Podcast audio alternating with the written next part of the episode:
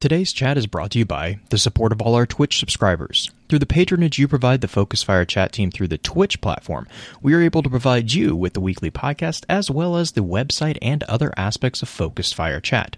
If you have any interest in becoming a subscriber of the FFC and gaining access to some exclusive features over in the Discord server, please be sure to visit our Twitch account and click on the subscribe button. If you're an Amazon Prime member, remember that you do have a free subscription to Twitch every month that can be used for this. And for those of you who are already subscribers, thank you again for your generosity.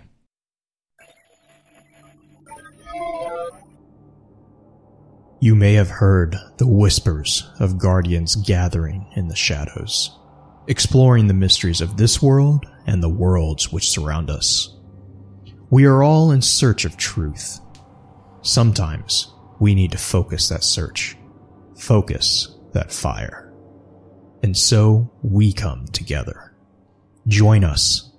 Join the discussion. Welcome to Focused Fire Chat.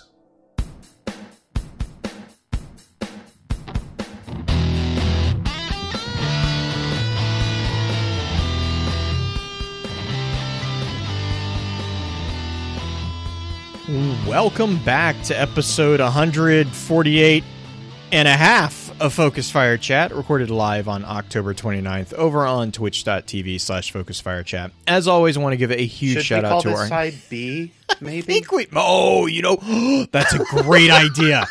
That is. Thank you for flipping your deck, your tape deck over, and um, oh my gosh, my that's, God. that is Sorry to that is dislodge you. I just that figured that was the best amazing do it. idea. I'm gonna write that down. We're gonna start doing that for all our two part episodes. Um, so, as always, want to give a big shout out to our live chat here with us tonight. Thank you so much for joining us once again, especially on such short notice.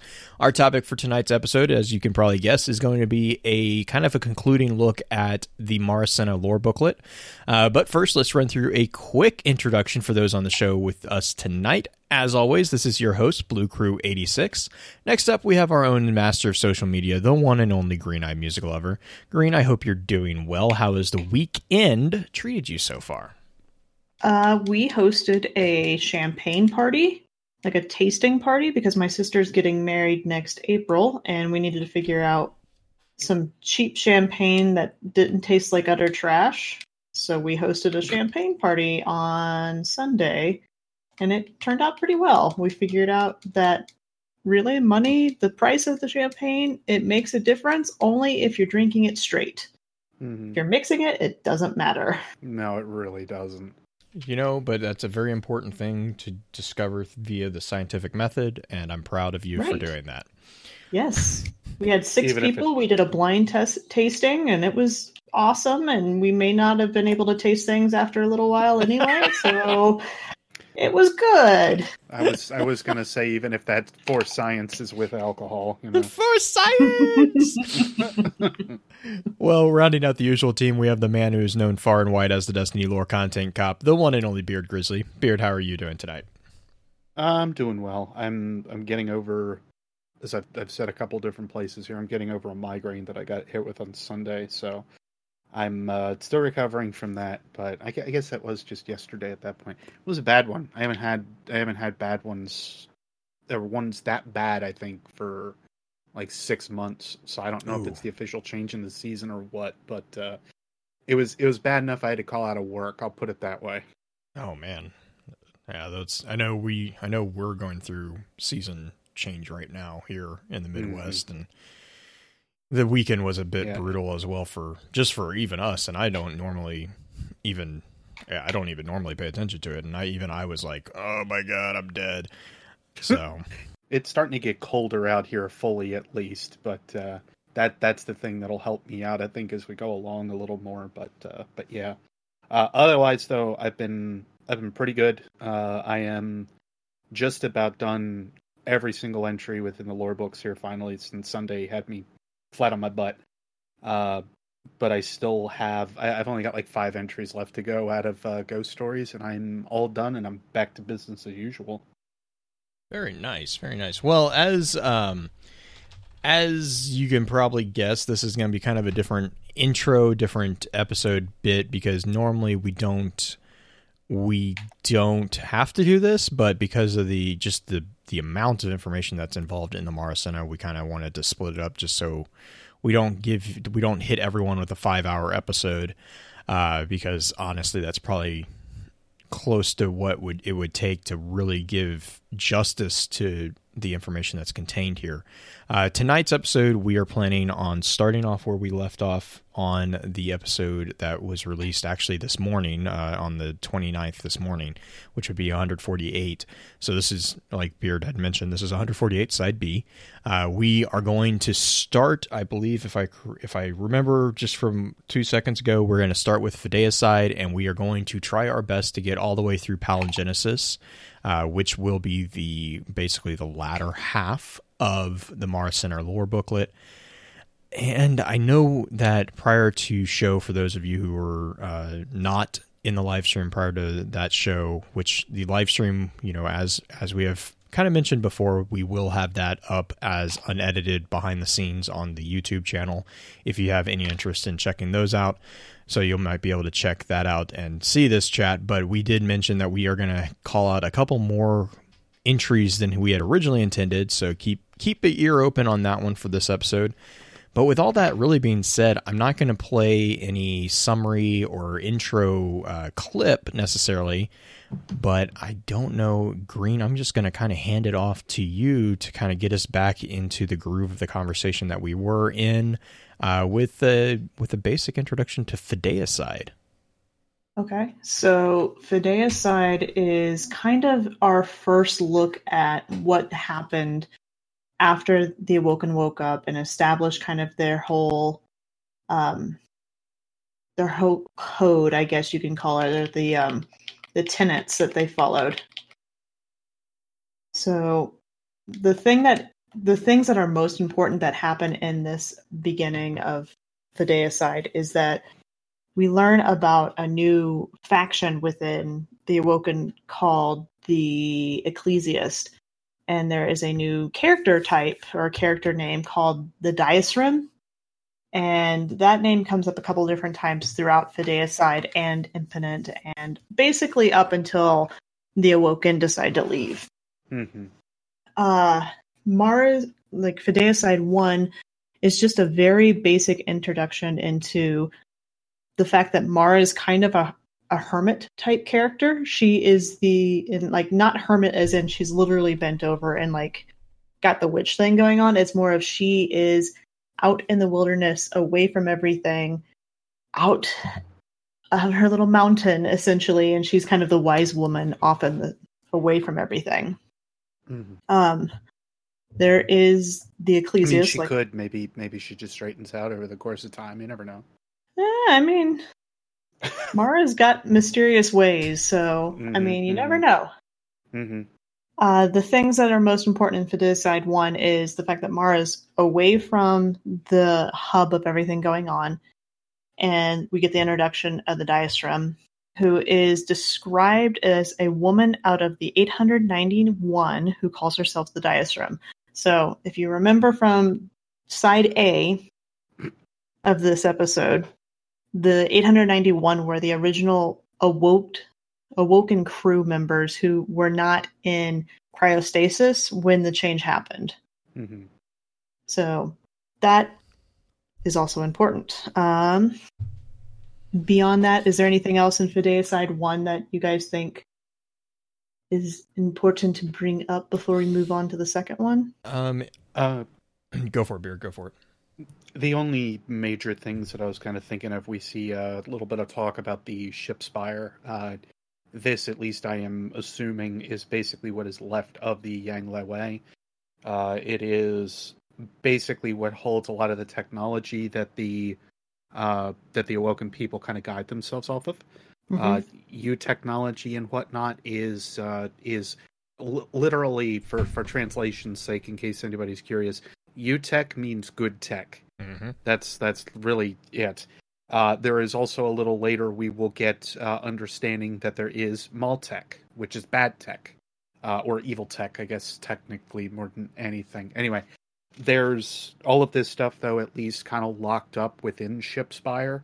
uh, that makes it so that we are they the awoken people don't have entire exposure to it, and there are certain peoples that are in charge of that stuff, and they are called the Utex. Uh, part of that was actually set up with the the last entry that we had did uh, had covered with Ecstasiate.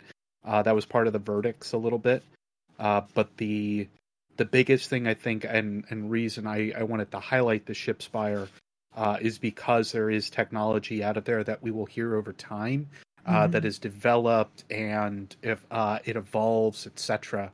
Uh, over the course of that, uh, what we read with the rest of the Marasenna. Uh, so it's important to know where they're kind of getting that technology, at least. Yeah, I would agree with that. I was gonna I was gonna do a similar call out to the ship spire because the ship spire is ex- of extreme importance. Mhm. Um, it becomes super important uh, actually in the next card with the Fideicide, right? too. Yeah, right. Yeah. right. Um, and you and you see kind of what Beard was saying there, and we'll we'll definitely be mentioning later. All of the developments really kind of, especially at the beginning, kind of initiate from that ship spire, and that's because the ship spire is the the ship, you know, is Exodus Green or Langley Way, or whatever, whichever one, whichever name you want to take. Um, and yeah, we so still we still got to talk about that entire whole pile right, right, yeah. me. Yeah. so like so and and it's weird too because it almost so you know it almost feels like the ship spire you kind of get this idea that this is the and they mentioned this i believe in the Ecstasiate i think this was a, a somway and alice this was kind of their argument was they wanted to climb back up the tether to the Yeah. the mother realm this is, the ship Mhm. spire is that tether is kind of the feeling that i get so it- it's kind of this weird idea that this ship is like I don't, I don't know like it's that it's that weird classic sci-fi trope of like a ship li- literally like stuck between two worlds or you know it's stuck in like the middle of a portal. And it's Mhm. like kind of that's kind of the image that my head makes. I don't know if that was the intent of the writing um but like it, i just get this idea of like this this spire ship. Yeah dino in chat is the it, langley way was the mothership of the exis green fleet. So it, it was a very i mean this was a huge to to put it lightly huge ship um all the There's other all the other ships basically docked within this ship or had capacity to somehow com- to hook up to this ship i mean it was a massive ship The description is in the the original uh, Brafos. Brafos, When you're we- right. Yeah, it's not- it talks about the the size of Exodus Green a little bit, or Yang Liwei Mhm. specifically. Yeah, and and so, but what I what I guess my my point here is too is to imagine this like this. um Oh gosh, I keep wanting to reference Voltron. I don't know how many of you guys have seen Voltron. Um, oh, I totally understand where you're going. Okay, with that so one. you know the you know the home planet of Voltron where Mhm. the the lions originated from. You know how that planet's kind of shaped. That's how Yep. I see the ship spire. Like I see this kind of like dome slash comet looking thing, and that that is sticking out of the ground. And so this this oh, planet, You're, you're thinking Zarkon's. home yeah, world? Zarkon Zarkon's Yeah, world, yeah. Okay. Um, so that's kind of that's an, a, a complete, you know, full disclosure, complete head canon, like you know, just complete head canon there.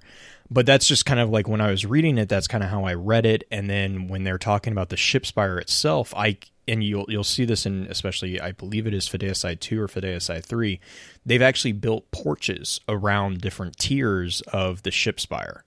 Um, and so you get the idea that not only is this a central feature of their culture, it's also a um, it's actually a, a living space for uh, Mhm. especially the queen of the t- of the moment. So you know, at first it's Alice Lee, and then you'll get different queens. Uh, I think Nagina Penn and uh, Devna Tell are the two other ones that I know off the top of my head that get mentioned. But like so so it's a very very central part now as the as the awoken civilization goes on they actually go beyond that um they you know they there's a call out in one of the cards that we are going to get to near the end of this where they they basically say we are we are well past the technology that was included in the ship spire and we are our own success I, I love that card actually i love that card um, and you kind of see the breakdown between UTech and Maltech a little bit even more that way. But yeah, it, it, Shipspire is hugely important to the distributary uh, Awoken. Um, mostly because it's like the the um, it's a it's a very hard anchor point to their original selves. Uh, Well- it, it contains the seeds from which their civilization sprung. what uh and I'll, I'll round out where I'm thinking on this real fast too, but if we think about the watchtower uh and what that looks like with having the portal on top of that, uh it almost makes me think that it was like the watchtower was built in recognition or Hmm. understanding of how Lang Wai uh Lai Wei was uh built or was, uh or in some relation to it. Uh I don't know if that has anything to do with it. Probably really doesn't. But uh for me at least that was the first thing i thought of because when i was reading this i was thinking oh well the distributary is technically like where the dreaming city hangs out and then i remembered no it isn't no no, no it isn't at all. Uh, but it, it it sounded so familiar to that because they were also talking about it uh, being like a spear tip that popped out from the ground. Uh, and that's exactly what the watchtower looked like to me. So like as a visual representation either it was meant or not i don't know. Uh, the watchtower just feels so similar to me in that regard Yeah, and Dino is saying the the Castle of Lions is another thing that he was that they were thinking. And I was like, yeah, you know, actually that that Right. makes sense as well. well But yeah, the castle I- of lions makes sense as like a docking mechanism at the very least but not necessarily in the same regard of what we're talking about here uh, in True. addition there is also the other episode just to kind of keep talking about voltron but there is an episode where there is a uh, a ship that's actually caught between Oh, dimensions There, yes. remember that one Yes. so that's the that's the other one i was kind of thinking of as well Uh, okay. and yeah. that was that was into turn because of the uh, the comet that they actually had pieced and, and pulled from it. Uh, but half of that comet was actually what had birthed uh, Voltron, and then the other part got stuck between dimensions. but uh, yeah, I thought that was I, I thought that that was the uh, the yeah, way I completely, I completely I was forgot like, about that. That that was a good episode too. But That was yes, such a good. yes. All of a sudden, it's like, wait, what's your name? You're not Shiro. Who are you? Sven? Are you kidding me? Oh, great! There's a multiverse in Voltron. This is just what I needed. uh, sorry, Greg. We'll stop No, it's talking about okay. Voltron. I was just, I, Yeah, we'll be okay. here that for was another hour. that was totally the ship spire is totally. I mean, I just, I, I cannot harp on the importance of the ship spire enough when when Yeah. it comes to this particular uh, species. Yeah. Mm-hmm. Mm-hmm. Mm-hmm. Mm-hmm. Mm-hmm, mm-hmm, All right, let's go on to two, where we're going to be here for another Yeah. hour. So two is super important because it is the death of the like the first death of the awoken that we know about. It is a pretty big deal in so much as they actually host the funeral within the ship spire. It's below the ship spire, The if I remember correctly. It was on the Yeah. lake of Lake of something leaves. I just Yeah. blanked. Yeah. the funeral barge on the Lake of Leaves burst up in magnesium white fire. So it's far below the ship spire, but it's kind of in that same vicinity. Which the ship spire, like they were talking about, is kind of the host of the the civilization in that area. Like everything goes through that. Not to pull Voltron back into it because I yeah. I don't want that to happen again necessarily. I love you guys, but no. Um, but the first death happens. It's one of the 891 fell, and they were shot by a matter matter laser, Mhm. and it's a type of Maltech Maltech that we were talking about earlier. keep keep in mind that because that comes back actually when we start talking about impotent. Mm-hmm. Yeah. uh, all the Maltech was supposed to be locked up in the Shipspire's vaults, which is pretty important because if if I remember correctly, that's part of the initial um, verdict verdicts, like not to harm another. Essentially, Um, was I don't think that was exactly the wording of it, but she, uh, Elise think- Lee, the first queen, locked it all up. yeah, there wasn't there wasn't necessarily a verdict about not harming each other, but there was between the fourth verdict and the fifth verdict, there was kind of that that or uh, yeah, the fourth and fifth. There was kind of that nod because it says Utex must be heralded and heeded, and then also women should care and protect for men and the others. Mm-hmm. So there was kind of a there was there was this kind of it's never explicitly stated, but it's also uh, they start talking about the Weregild uh, of the immortals and how you you truly can't live with the the realization of what you've done when you kill another immortal. Uh, Mm-hmm. I think that's when I think that's in Fideicide too as well, uh, where they mention like you you only only they can fathom the the price that must be paid if you kill another immortal, like the, the just the infinite um, possibilities that you've canceled out and all that. Right. Uh, it's just it's one of those things where it's like because it it leads, and I guess we'll get into it a little bit uh, with Fideicide three, and I think it's Heresiology. I think is also where, it, but um, where the Diasrime uh, starts even kind of backing off because of the the Weregild just gets too much. Yeah. Yeah, I'm going to say this is the first time that they really called that out. Uh, in addition, I think that Alice Lee actually does mention that she had given, I forget if, I don't know if you guys had mentioned this yet, but Alice Lee had given uh, some of those boson lasers to select people that she felt she could not be without. Yes. Uh, so it was to her, basically to her greed and wanting to make sure that those people stayed alive, that she handed those weapons out and instead ended up causing the death of another.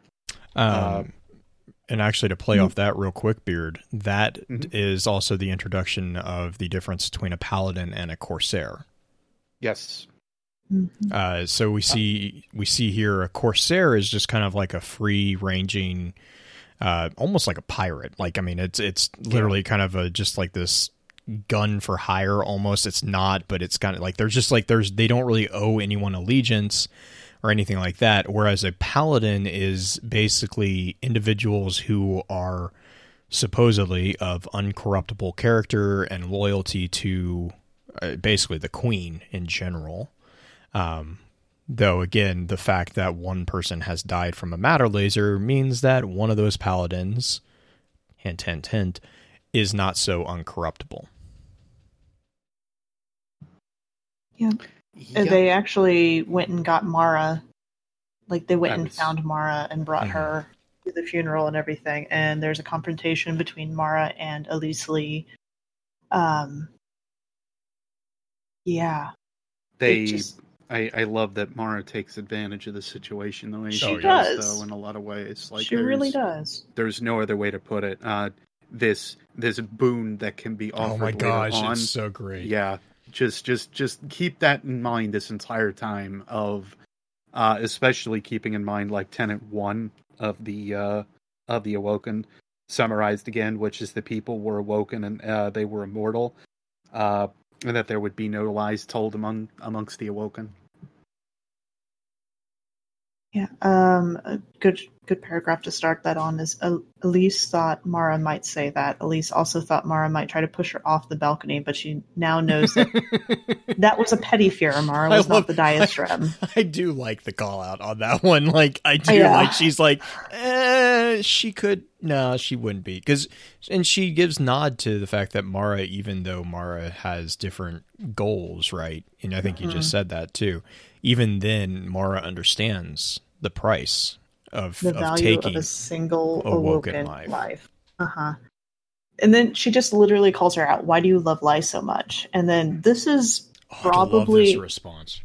this next paragraph is, I think, the crux of what Mara, how Mara works, because it tells you that it's not necessarily lies, at least in her her mind. It's not lies. The pale radiance of Mara's eyes, the flush of violet stain around them, secrets. Even if everyone shared a single truth, all our minds would produce different versions of the truth. We speak these subtruths, and like flowers of different seed, the subtruths compete for the light of our attention. In time, only the fiercest and most provocative strains remain. They are not always the truest. Better to keep secrets, Your Majesty, better to tend a great mystery, and so starve the flowers before they can grow. That is how I would be queen. And so it's the it's the establishment of wonder that she really kind of sort of starts preaching in this is that she wants to keep things secret and mysterious and eventually she'll set up her coven. We'll find Well, out. And ironically, if Alice Lee had remembered what she had told Tamara before all this happened, she would Mhm. have remembered that she was the one that set all this up. Yes, she was. Uh, real quick, real quick before you jump on, I forgot to define that term that I just used. Uh, Weregild is something that Mhm. actually gets used elsewhere in Marasenna and actually throughout the Awoken in general. Their culture Mhm. kind of mentions this a couple places. Uh, Weregild is actually a derivative of a uh, Germanic term. It's uh, from Old German law, and it's defined as blood money or the monetary value assigned to a person set according to their rank that's used to determine the compensation paid by the perpetrator of a crime to the victim in case of injury or to the victim's kindred in the case of homicide. So basically, it's a reparative payment that is determined and paid by those who cause harm or even death to another in the Germanic culture. Uh, and so it was actually it was it was something that was very very common. I believe it was uh, it's it's derived it's the equivalent to ver, which is man, and Geld, which is payment in German.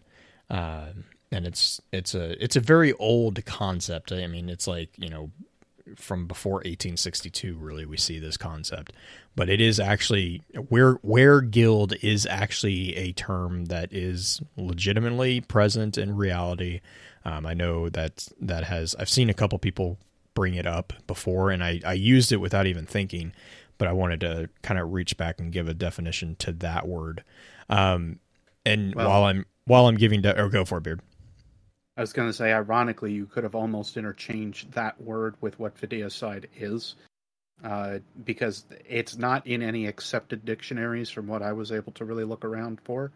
Uh, but what I have listed it as said uh, loosely relates to being a killer of faith Mhm. uh, or one who breaks a truth. like an Uh, was the only like, yeah, yeah, kind of like that.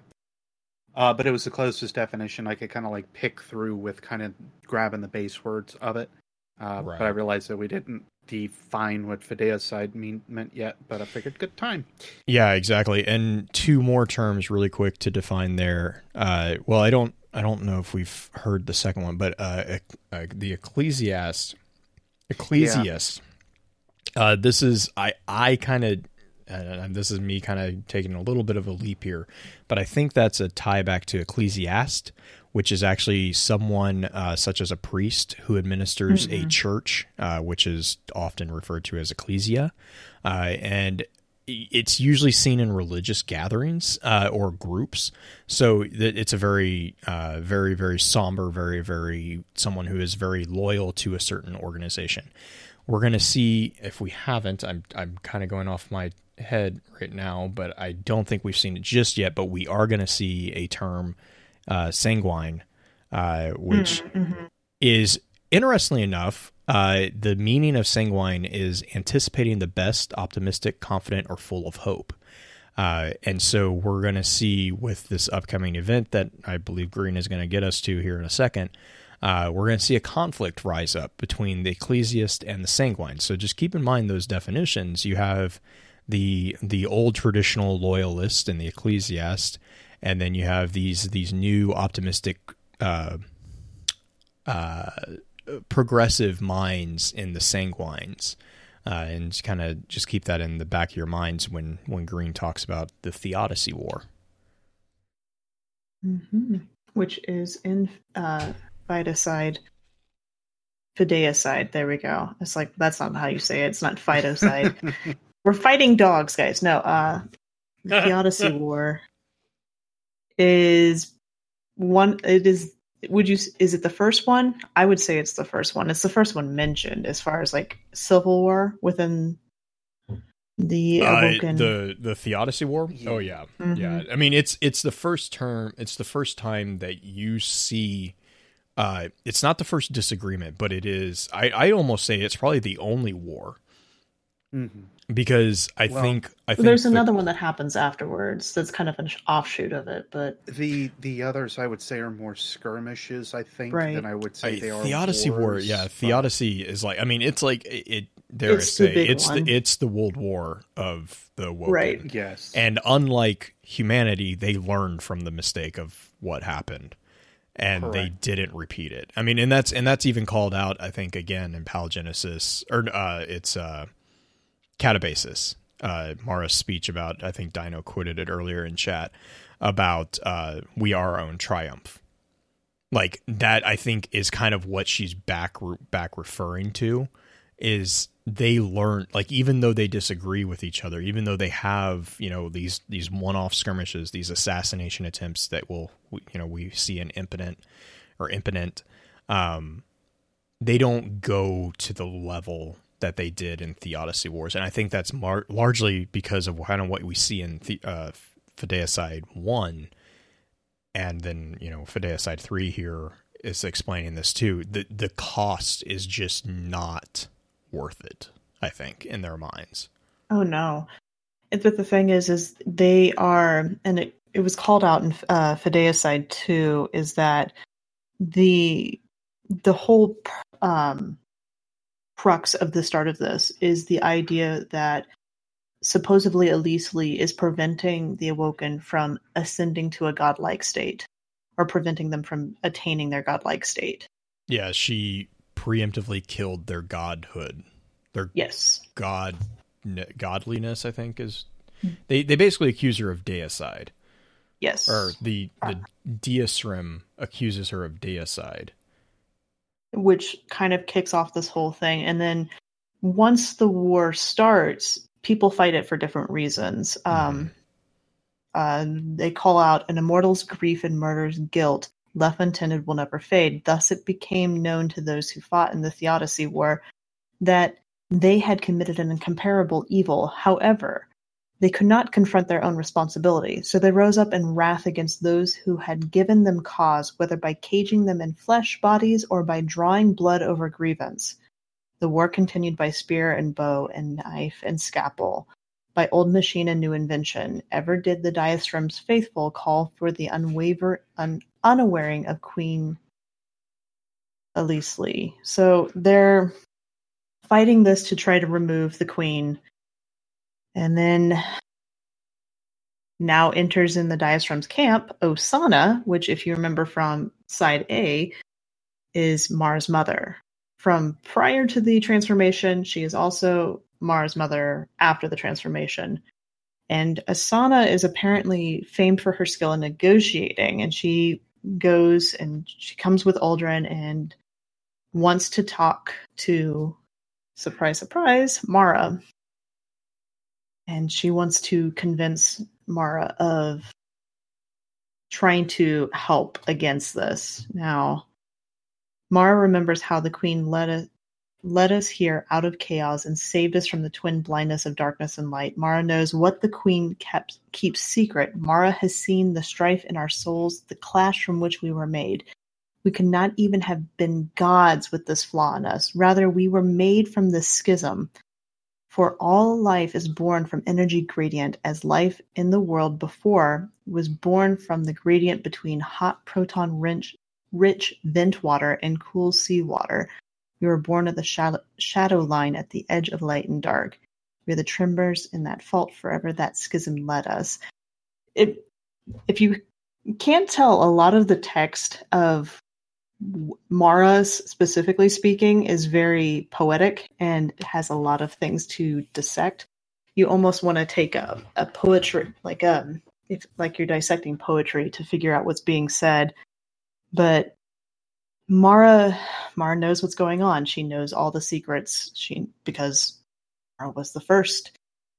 And the ecclesiasts were really upset about this heresy because this is not necessarily something that they thought was true to be true. It, and they scattered to the points of the compass, telling everybody they met. And they want to kind of, this starts an old grudge that comes up later on. Mhm. We'll see.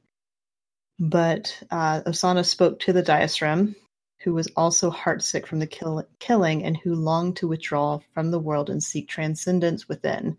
So, in this card, we kind of start to see that Mara is not the Diastrim if Osana is speaking with it, but theoretically it could be the Diastrim. But we kind of see that it's not at this point. Uh, and then there's the mention of the Weregild for the murder of the immortal, and trying to see if there's anything else. There is one In- thing uh on for, for this is this is the moment so the beginning of the theodicy war is the moment where i had made that comment on on side a i had made a comment about oh she's going to regret making this proclamation about secrets Mhm. this is Mhm. where that happens because basically the entire the the shot that was fired that made this whole thing ign- just like it completely explode is the fact that so you have the ecclesiasts are aligned with the diashrim. Uh, the sanguines are aligned with alice lee. So again going back remember those two different definitions. The ecclesia ecclesiasts are very hardcore um, we're supposed to be deities and blah blah blah.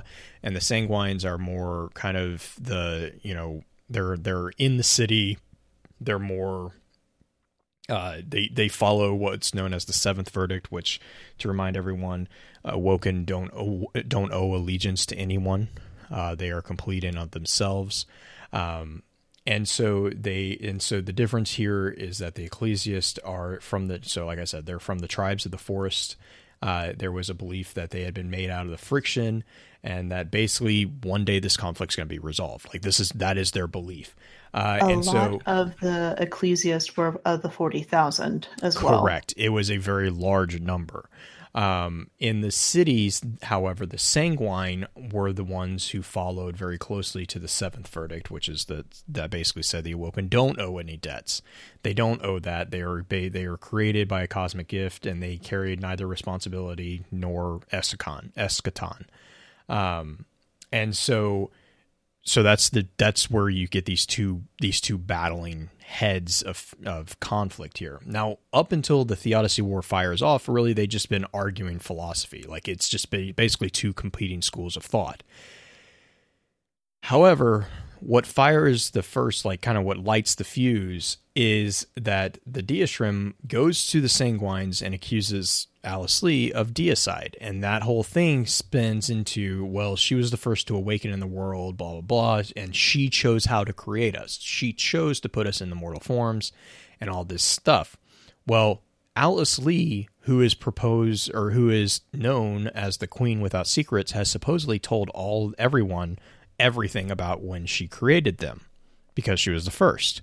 She had not told them about this, and all of a sudden, doubt just explodes because all of a sudden they have this idea, this fear that the Queen Without Secrets had not only just kept a se- not only kept a secret, but a secret of this level of this of this quote unquote violence against their their godhood or godheadness um you know and that's and that is where the kind of the the conflict ignites is they they have this desire to defend and there's this there's there's a a very deep unsettled unsettlement right there. Um so uh, there's there's that whole thing. And and then of course once it's it's like anything else. Once once something gets ignited it's very hard to put it back in a box um, and that's where the theodicy war really kind of took off and then we get to where green had mentioned just a just a few minutes ago uh, Fideicide 3 is where it's kind of now gotten to a point where it has gotten so out of hand that even the the uh, Diasrim uh, is like I I'm done. Like I did not necessarily mean for this, um, you know, to happen. It takes And- on its own right. takes on its own beast, becomes its own beast. Um, Yeah. but and I think it's in is it's not in Fideicide three, but it's very it might be Heresology, Which part? uh, where the dice rim goes to actually speak to Mara. Uh, Osana goes to speak to Ma- Mara and Heres- uh, heresiology. No, yeah, uh, Heresology. uh, The, but the dice rim craves secret knowledge, and she shot she sought Mara upon the mountaintop. Here she Yeah. vanished. If she was ever known again, it was not by the name of Diasrim. now, Yeah, that's Fideicide Three. Is the that's the very end of Fideicide Three, and that's also the so the end of Fideicide Three is the Diastrim disappears, and then uh, Queen Lee, who basically who still was still was queen at this moment, uh, but the guilt of basically the guilt of all the deaths and the war was such a heavy heavy burden that she she actually abdicated to a new queen who was I believe N- Nagoya Pin I think is the one that came yes, after her. that is the second queen, and we get introduced to her in Imp- Imponent. hmm Um, before that, we get uh, heresiology, which is Osana's um, confrontation with Mara. And Beer, did you have anything on Fideicide before we move on to heresiology? No, we covered everything I was gonna. Cool. Uh, there's two things of note in heresiology. The first one is Aldrin and his bird, which this is probably the most endearing section I've read about Aldrin. Like it makes me really sad and really happy for him at the same time. But uh, Aldrin is taking his bird with him to go find Mara with Osana, and the bird is not doing well. It's kind of on its last leg, and there's a line in here where basically uh, Mara accuses him, "Brother, you killed your eagle killed a parrot today. He had to hunt. You won't forbid him his last pleasures, will you?" So Aldrin is like making sure that the bird goes out and enjoys the last little bit of its life, which is very sweet. It is, and you also totally see the difference between Aldrin and Osada in this card, and it's Oh am- gosh, yeah. it's amazing because Osana's just like I'm done. Like, Yeah. Osana say, just, just- sits down and cries for Mara. Yeah, She's tired of searching for her. She pouts. I'm gonna say she just screams out like, "I don't care if I'm immortal. I've had enough of this walking." uh-huh. Uh-huh. I Yeah. just I just love the the image. To it's it's like the second paragraph, and it's basically his mother is tired of walking, so she sits down on a giant melon and bellows, not yells, bellows. Bellows. Mara.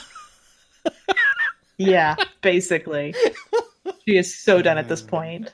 hmm I'm sorry. That's like that was like the highlight of this particular entry for me was this like you you get a such a clear picture of the three of them, like their personalities.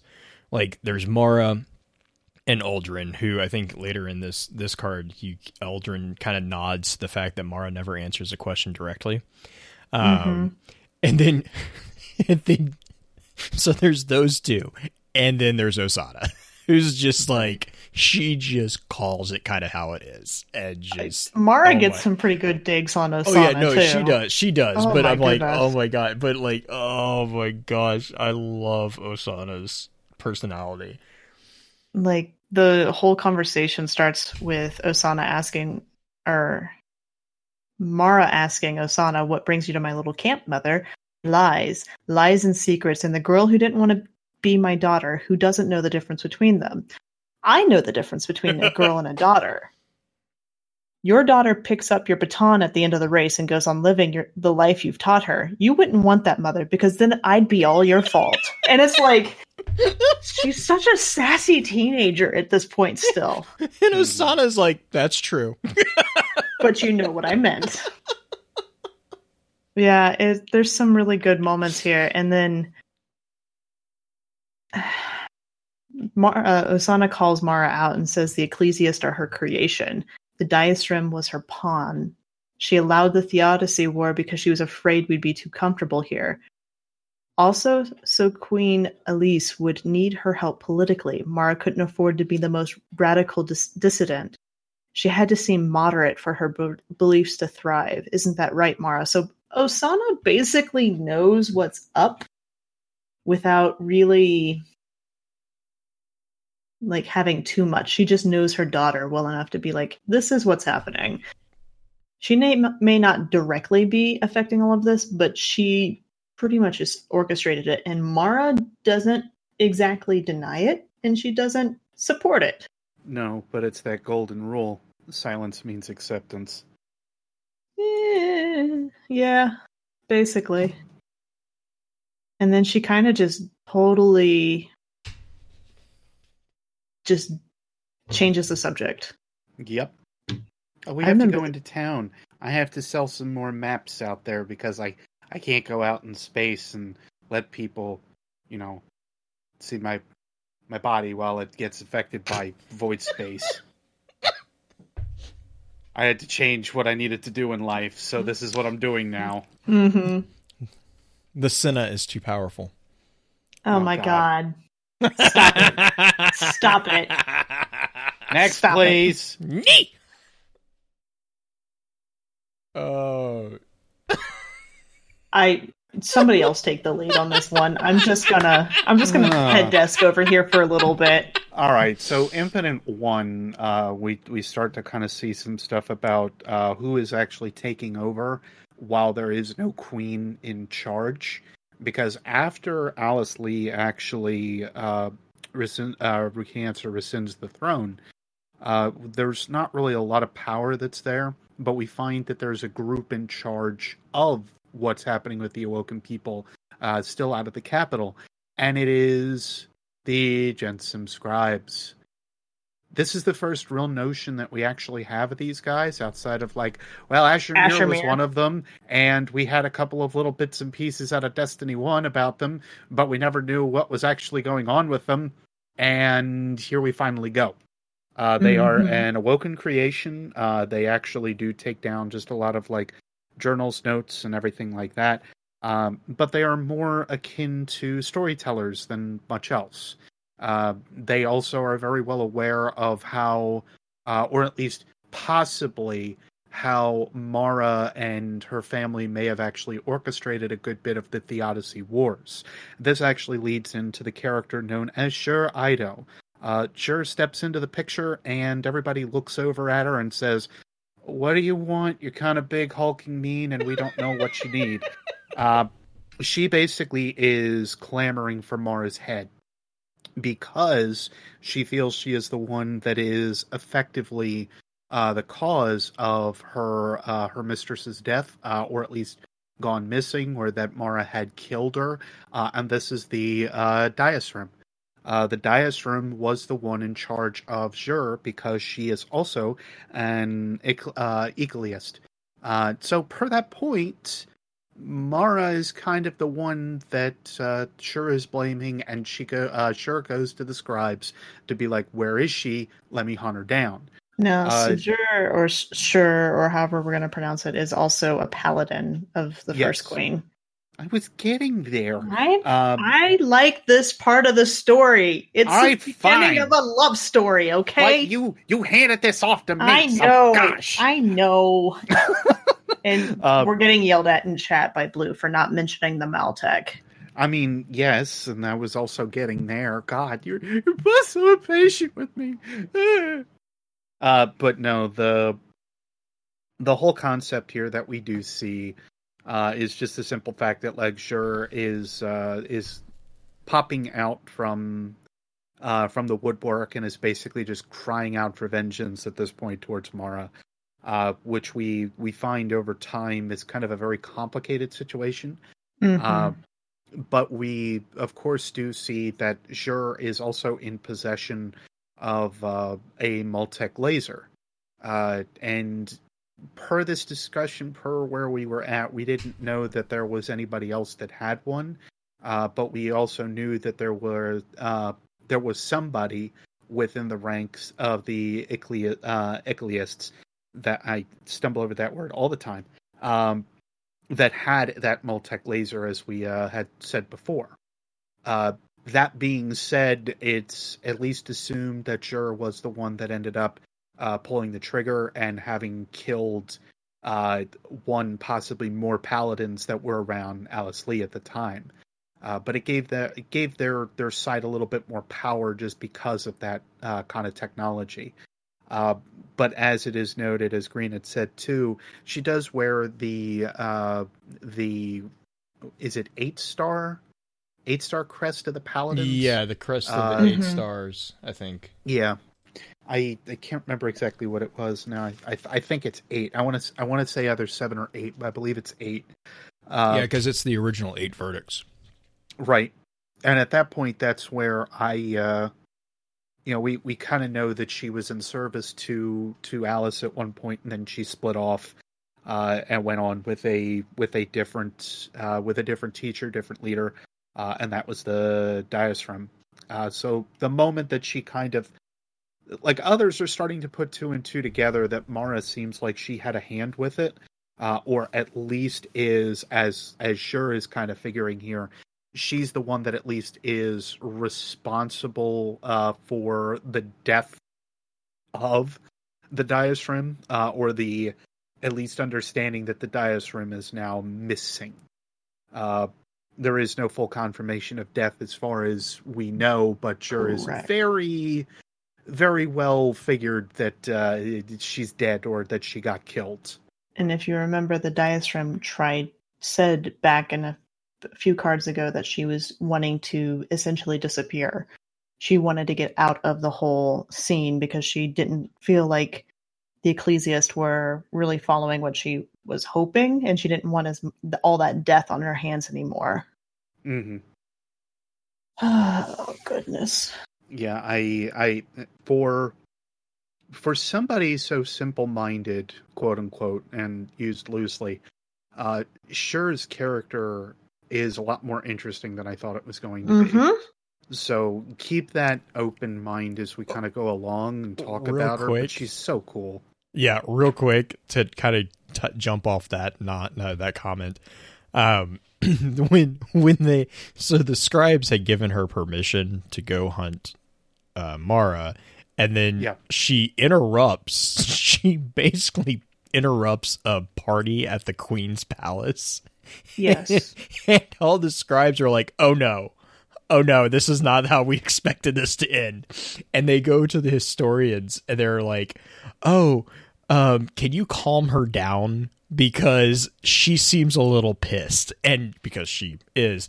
And they ask they they ask who she is, and they say, "Oh, she was one of Queen Alice Lee's paladins, but she was an ecclesiast who believed that we would one day be called to repay the gift of our awakening."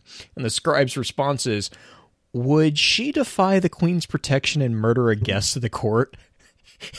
the answer is, "Oh, absolutely. She was an absolute mm-hmm. terror." And I was like. And the mm-hmm. response is the scribes are like, "Well, we're out. Like, we're just gonna." And they all just start like running out because they're like, "We're gonna piss the queen off." Oh, oh my gosh, that's all at Impotent Three, and it's just like you just see like you see Sjur's like just absolute laser focus on like yeah, it, it's yeah, Dino in chat. It's the best moment where time and space bend, and you could just hear the oh oh oh oh no oh no. Uh huh. the funny thing Which- is, is Oh, go for it, go she for it. ded- she deduces back in Impotent too, like who in the court is Mara. Oh yeah, and she hunts her down, and then she And gets she- mad at her. Follow, well, she follows her, and the she doesn't she doesn't necessarily get mad at her right away. Like she's already mad, but she followed the hooded figure to her lavatory and watched Mara work on a bolometer to search for signs of primordial gravity waves. So Mara is actually working as kind of a scientist at this point, building something, and um, it's really kind of an adorable moment where Sjur's fury and grief uh, themselves against Mars' thoughtless, thoughtless grace and ancient beauty until at last her heart unseamed itself and spilled its hot blood in a shout. It is the very weird thing. Like she's still angry at her, but she can't bring herself to kill her. She cries Mara's name and then throws down the matter laser, the Maltech, in front of her. And she says, I cannot live while you live, but I cannot bear to kill you. I challenge you to a duel to the agony. I will fight your most beloved companion to the death and leave you forever maimed, or else die in the attempt. So this kicks off the rest of Infinite, the rest of the the arc for Impotent, because this is where she essentially challenges Mara, and Mara's like, "All right, I'll bring in my brother." and so, but uh, they decide that they can't decide for the to the death or they can't decide that the contest would be won on a single fight of some sort Mhm. because that would just be very dependent on luck and whatnot. It just And actually, that was uh, Aldrin's call yes. because And- Aldrin Aldrin responded with, "Oh no, we don't want to leave this up to chance. Let's make sure." Such an old grudge deserves to be tested well. I propose that we fight with blade, rifle, and the fifth generation air superiority fighters, aka just out of the blue. airplanes. Do It's what? just out of the blue. I right? It's ridiculous. Like all of a sudden he's just like, let's t- fight with with knives and and rifles, and then let's hop in our planes. Really? I viewed I viewed Is it as we're going? I viewed it as the progression though Yeah. because it's it's hand to hand combat, then it's then it's ranged, and then it's true like true like Notice combat. they don't use the bow. Yeah. Like he doesn't allow her to use her bow, which i well, still which find is n- interesting. because the whole point of um, it was it was uh oh god it, I first off yeah first off would you want to be on the other end of Wish-Ender? Uh, no, Um, I've been sniped in in Crucible with it multiple times today, so no, not so much. Oh, because I'm gonna said, say if he it's- said something about it's um. Oh, I'm gonna have to find it exactly. I completely cannot find it at the moment, but yeah, it was something about like the actual the actual act of the hunt. I think, which you're Mhm. right though. You're I mean, which you're right, but um. I, I always just took that as Aldrin just kind of being like, "Yeah, I'm not stupid. You're you don't get that. Mhm. Like that's Mhm. Which that's a freaking ballista. Like, she uses my favorite auto rifle instead, which I'm totally fine with. Do you know the which auto rifle she ends up using? The tiger Spike. Tiger Spite. Yeah, I love that auto rifle. So Yeah, I like how they called out that she used Tiger Spite. And they didn't really say what he used, as far as I remember. yeah, they really didn't. it was kind of weird because I figured he was going to use like a scout rifle of some kind, but it would make sense because the scout rifles that the Awoken have are kind of. Anyway, carrying on. Yeah, don't know. Uh, he did a, uh carbine. Yeah, that's as far as it got really. Oh noted, yeah, yeah, though. yeah. Like, I there's didn't a there's not a like an actual name. Yeah.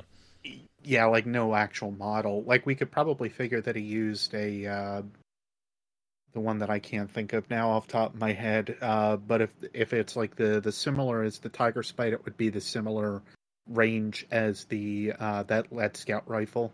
Uh, Mhm. which also, funny enough or stupid enough, means that the Awoken's weapons really haven't come too far. Uh, which I also find is fairly interesting if they're using a Tiger Spite uh, with different, uh, possibly like different enhancements or different attachments on it, of course. Uh, but then they are using that stuff uh, now in current day uh, Awoken territory. That just to me is is interesting to note. It's it's it's almost like uh, how Star Wars hasn't really changed in over ten thousand years, apparently. Anyway, Well, and I also kind Mm. of see that as similar to um. Uh, bleh, I just blanked. Not the hive, but like how um. The the fallen will kind of fixate on uh, close combat. like Mm, they Right. they kind of they kind of have the fractal knives um Right. Well, they, you you, have to think about where they spend most of their time, and a lot of it was spent on ships. They weren't out and about too much until they invaded Earth. Right. Well no no no. Right. And then the other thing is with the awoken they were hunters. And so you see a lot more prevalence of bows bows and knives. Well, they yeah they they the bows in particular are considered some of the good tech, the the U tech. The guns, the the laser guns, like um, Telesto would be a Maltech in their eyes because it is and that's kind of an age old understanding too of the difference Right. between you know the usability right? A bow or something like that can be used for hunting. Whereas a gun really in classical you know especially in classical literature and stuff like that and a lot of literature tropes guns are perceived as only being for war. Like i mean i know mm-hmm. you can you can make this argument back and forth. I'm not going to get into that argument but like that's the that's the you know kind of combination there is that bows are multi-purpose. Like it's like a sword, right? A blade. A blade is potentially multiple service, whereas a gun is going to generally be to harm something, to harm someone. Um, Right. but yeah, it's. I also do like how in Impotent Four you see another nod to Sjur's personality in the hunt between her and Aldrin. How she just is like she Aldrin's like she stirs the Aldrin is like the master, the master hunter who is like able to blend in, and she's just like I just have this picture of her just like stomping through the woods, and she's just like just like and so I, anything oh he God. did stirred up the yeah. It's a it she's smart. She has a different approach than he does. Whereas like he approaches very um agile he's very agile in his approach and everything she's very straightforward and you see that in all three battles i think Mhm. Yeah, sorry, I Oh. skipped. I skipped the first one. So it's okay uh the first one i mean it's the knife battle it does end in a draw there's not a, the the thing of note is that Sjur calls out Mara and asks if she's afraid. Do you sweat? Does your breath come short? And oh yeah, Mara basically says she doesn't really say anything. She just makes Sjur's put her hand to the face, uh, pressed her hand to Sjur's face plate and left no stain. She held Sjur's gauntlet to her heart so Sjur could feel her steady pulse and even breath. Sjur said, "You don't care about him. It would be nothing if I maimed him." She Mara says, "You asked the right questions, but are the wrong sibling." There's a slight tender moment there, but it's also very dark at the same time, as uh, I would imagine everything with Mara would be. But then we get into Infinite Four with the the fight through the forest, like Blue was saying. Um, Uldren is a master hunter type person, um, slipping through the forest, very um, quiet and whatnot. But the the way that Sjur takes on everything. She drove the animals into a frenzy with violence and habitat disruption. Parrots and crows warned each other of Uldren's stealthy hides, and jealous predators forced him out of his carefully scouted trails. Sjur caught him with his back against a rift lake and shot him as he tried to cross the lake bed. The wound was not mortal, for the water ruined the terminal ballistics, but she had won the match. So, first one was a draw, second one went to Sjur. Yeah, you have a very yeah. Go ahead, Blue, with that. I think that's apt. Oh, sorry. I was I was actually just kind of typing the the explanations in the each of these com uh, each of these combat situations. Uh, in the knife fight, Sjur is described as having a straightforward prison yard jab attack, whereas Uldren has what's called whirl, a whirling defensive or whirling deceptive theater Deceptive. Which it, it it's exactly kind of what Green was just saying. It's it's a very um, uh, lithe and very agile focused. Uh, he's not so much concerned about hitting as much as he's about dodging and just getting in nicks over time. It's more about wearing your opponent down. And then One you see could that. say death by a thousand cuts. Yep, which is a Mhm. which is a Like- valid which is a valid thing. Um, Like I don't know, like voice of a thousand. Moving on. Oh gosh, no. Uh, but um, then you The see you one? see a very similar situation with the hunt. Uh, she Mm. she picks the Mhm. auto rifle. He gets a silent uh, silent, you know, shooter. It, it's it's again that kind of nod to the different, uh, dare I say, play styles of these two figures. Um, and then you you see, but then, and this is where this is where I have to tip my hat to Uldren because the final battle is where Uldren throws that entire thing mostly out the window, mm-hmm. and he like goes. He's like he's been. It, it's almost like he's been playing with her this entire time. And on the third battle, he goes straight for the throat and with like without mercy, without hesitation. Um, so what they do is they have agreed, of course, to do the air fighting, uh, the air fighters. Uh, and so Sjur tells him, you know, basically Uldren's like Uldren kind of plays it up, and he's like, you know, well, how do I can how do I know I can trust the equipment? How do I know that it's going to be actually what you say it is? Like this is something that I could see you, um, you know, kind of tricking me into, you know, all this, and and it sure gets kind of like she gets a little miffed, and she's like, blah blah blah. You know, basically the Jinsum scribes are going to provide everything uh, and they'll all this stuff will come from her personal stockpile. And so, Sjur has a stockpile of weapons. Oh apparently. yeah, well yeah. Apparent. Well, I mean, it doesn't. That doesn't really surprise me. Of of all the things in these cars, that is not the thing that surprises me a lot. Um, mm. But and so Uldren's like, and then Uldren confirms with her. He's like, okay, and we will have access to all the weapons these airframes can equip. Um, and she's and the answer is yes. And if they, we can't if we can't acquire them we will replace them with training simulators so that they can you know still access them basically. And Uldren's response is okay then i'm to fly a dart. And he's like it Sjur actually kind of makes fun of him. She says a dart Sjur jeered. Will you fly with its original weapons too? You think you can beat me with rockets and a gun Uldren. And he's like, mm-hmm. Uh, he's like, I do. Do you accept these terms? And so then basically they take to the skies, uh, and they basically it's like the standard duel. They fly, they, they you know they take six paces away and turn, except they're in ships, so it's like hundred kilometers and turn, and she actually dives down because uh, the dart has abysmal uh, radar, and Uldren just kept just like come straight in, and all of a sudden he just says, "Fox three kill engagement over," and that's it. And yep. she thinks that he's bluffing, and she goes to come up underneath him to to you know knock him out of the sky, and her her uh, was it the HUD? Her panel, is, training her, panel. Her panel just goes, bap, bap, bap, you've been killed. Yep. She completely forgets that he just atom bombed the entire area. Yeah.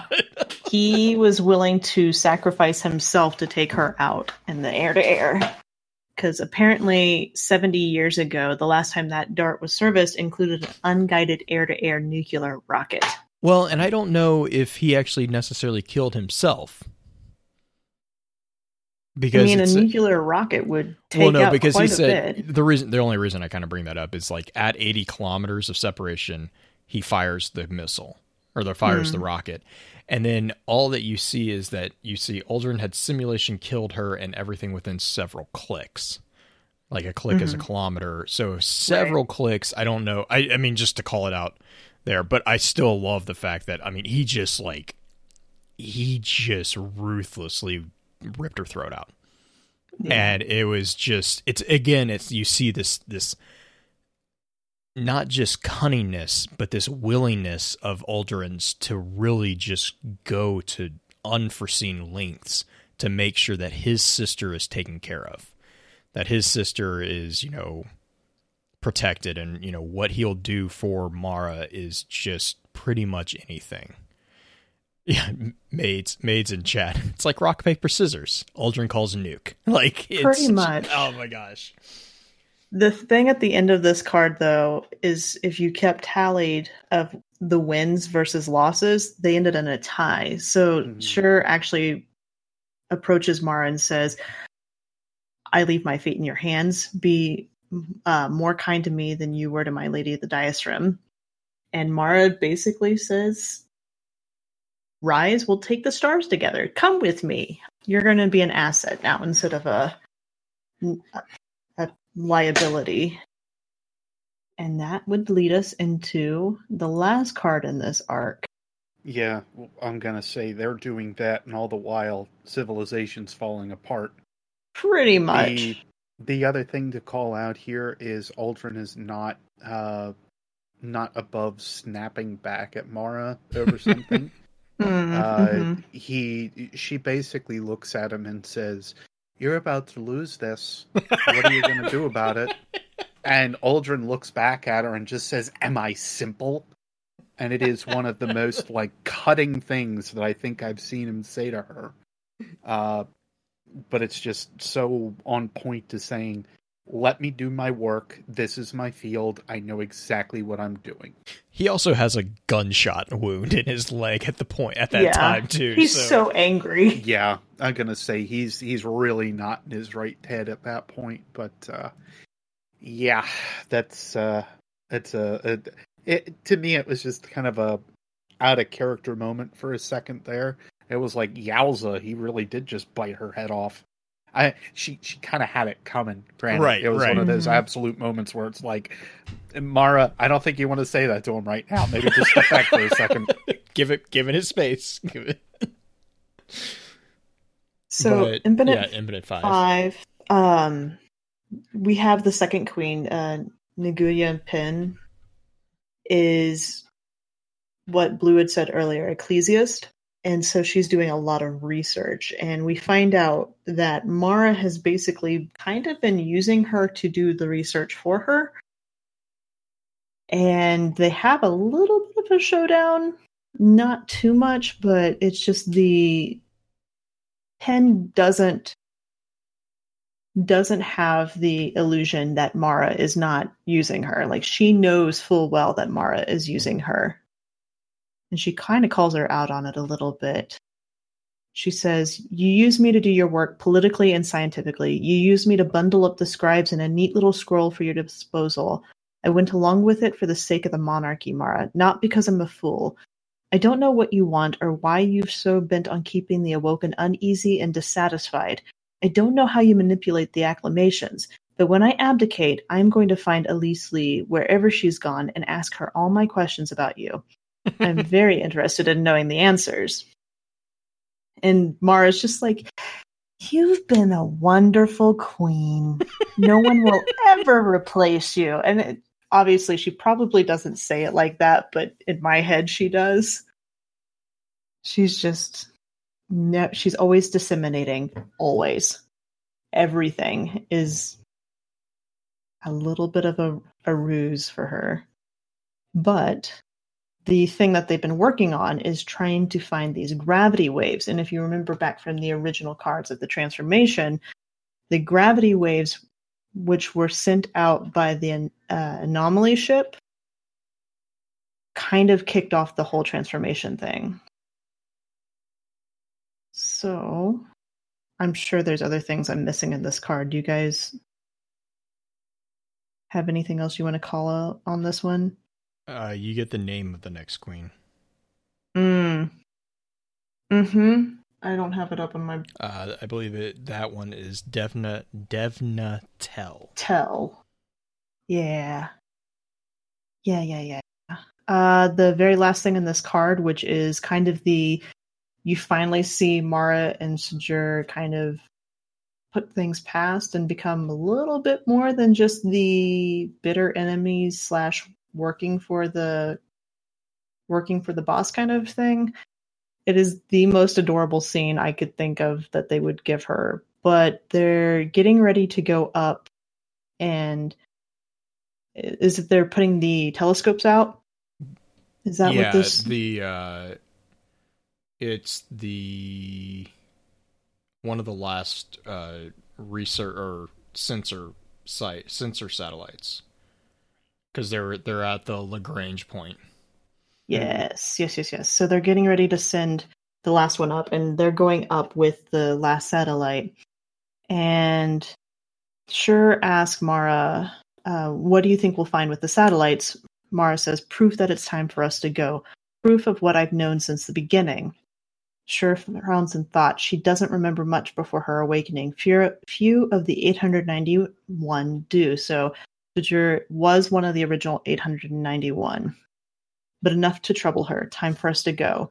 The ship's turbines keep keen up to speed and then settle into whisper quiet cruise. Sjur reaches to strap herself in across from Mara.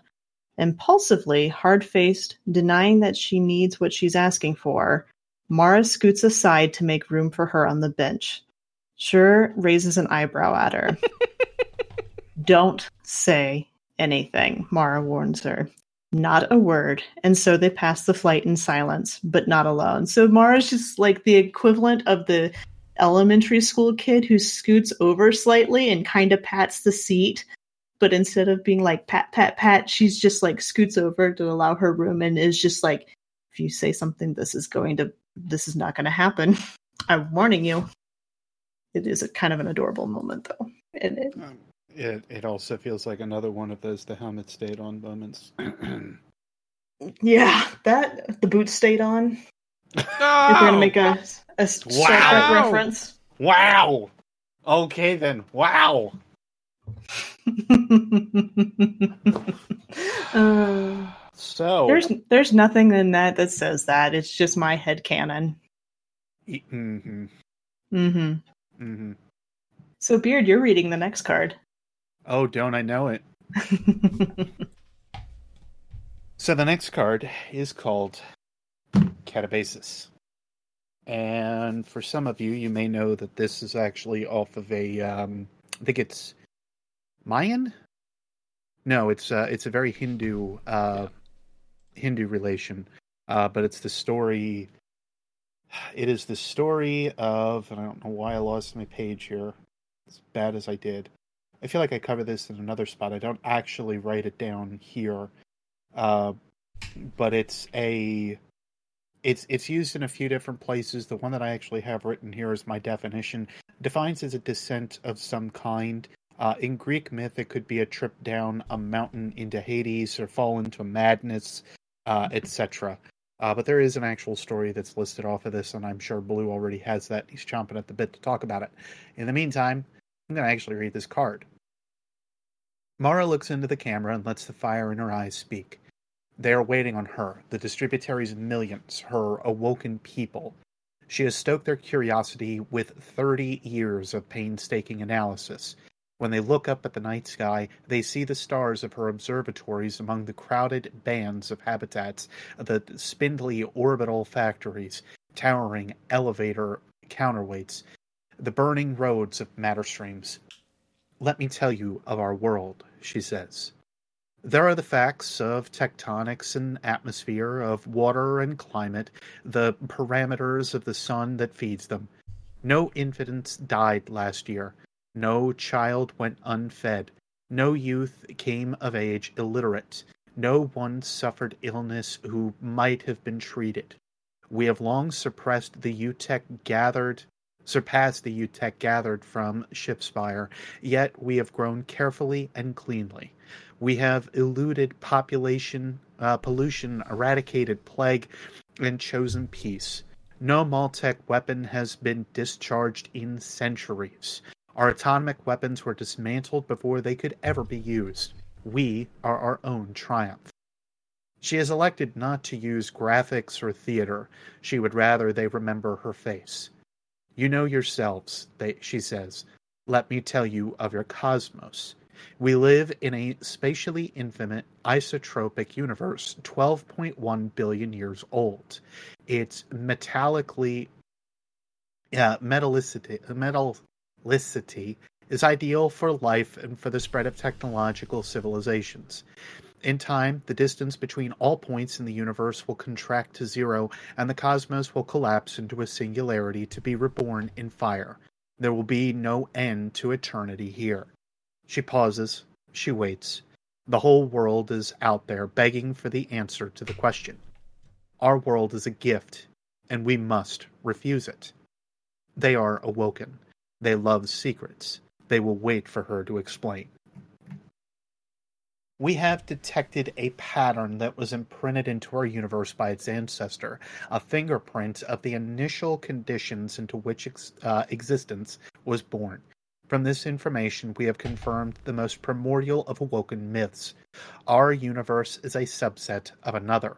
We live within a singularity, a knot in space-time that orbits a star in another world.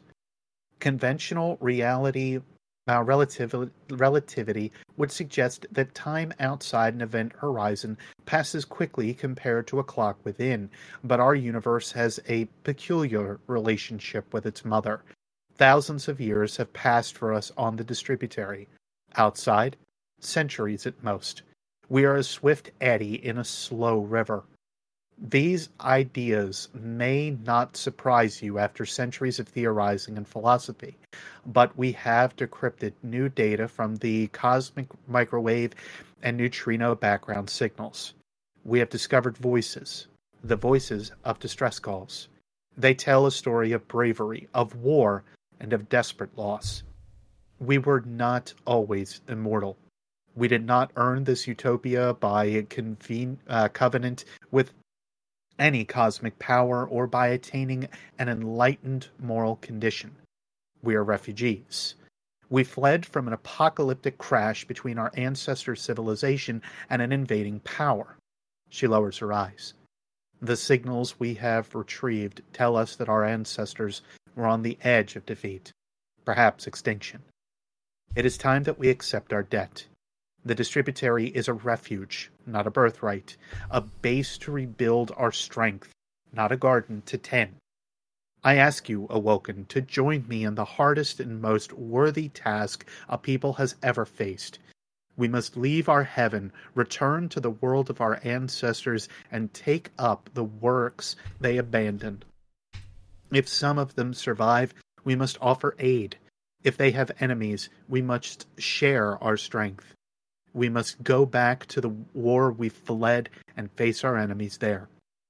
She lets them dangle a moment before dri- uh, she drives it home. We have also determined that our birthright of immortality is tied to the fundamental traits of this universe.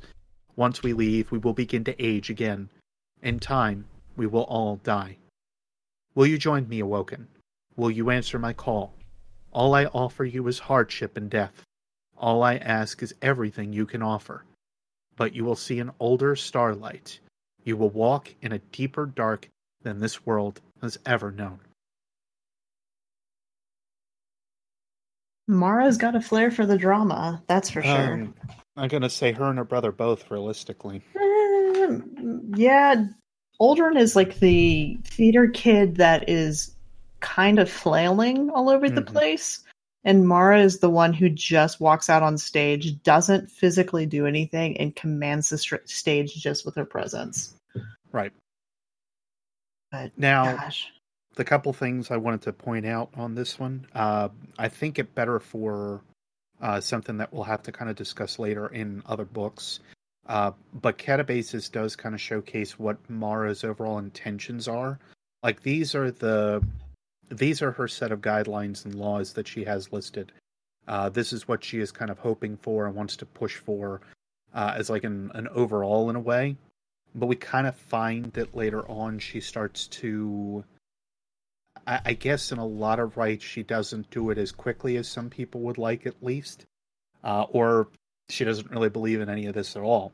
Which Mhm. is part of my problem when all is said and done with where I sit and I read this stuff again and I'm like, I I still have no idea like where Mara is coming from. So in chat, it's kind of been discussed that like Mara Sov is not an antagonist, and I do believe that. I would say that she's more of a uh, of an anti-hero, if anything else. But she tries to spur her people on to make sure that she can have people that still do her will and her whims.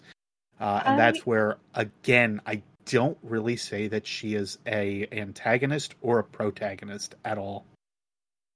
I yeah, I have a very different approach to how I feel Mara is because Mara is constantly wanting to be from the very first books or f- very first cards in this book when Brayfos, Mara was wanting to be outside of the conventional sense of what's going on. She wanted to get away. And once the distributary was created, she was basically put in this cage with everybody. Yep. And so, in my mind, that M- it is Mara trying to get out and trying to find. Yes, she's got immortality in the in the distributary. Yes, there's almost this utopian type existence going on. Sans the whole civil war and everything with uh, Sjur trying to assassinate her, but Mara doesn't like to be tethered down by anyone. She wants freedom. and in some ways she is in the ultimate little cage inside the distributary so her working to get outside of the distributary doesn't seem out of character to me now the fact that initially um, Mara wanted to go back and help, and I know this is getting into the Awoken of the Reef book a tiny bit. Mara wanted to go back and help the the people of Earth, and Aldrin, Uldren was the one that said no.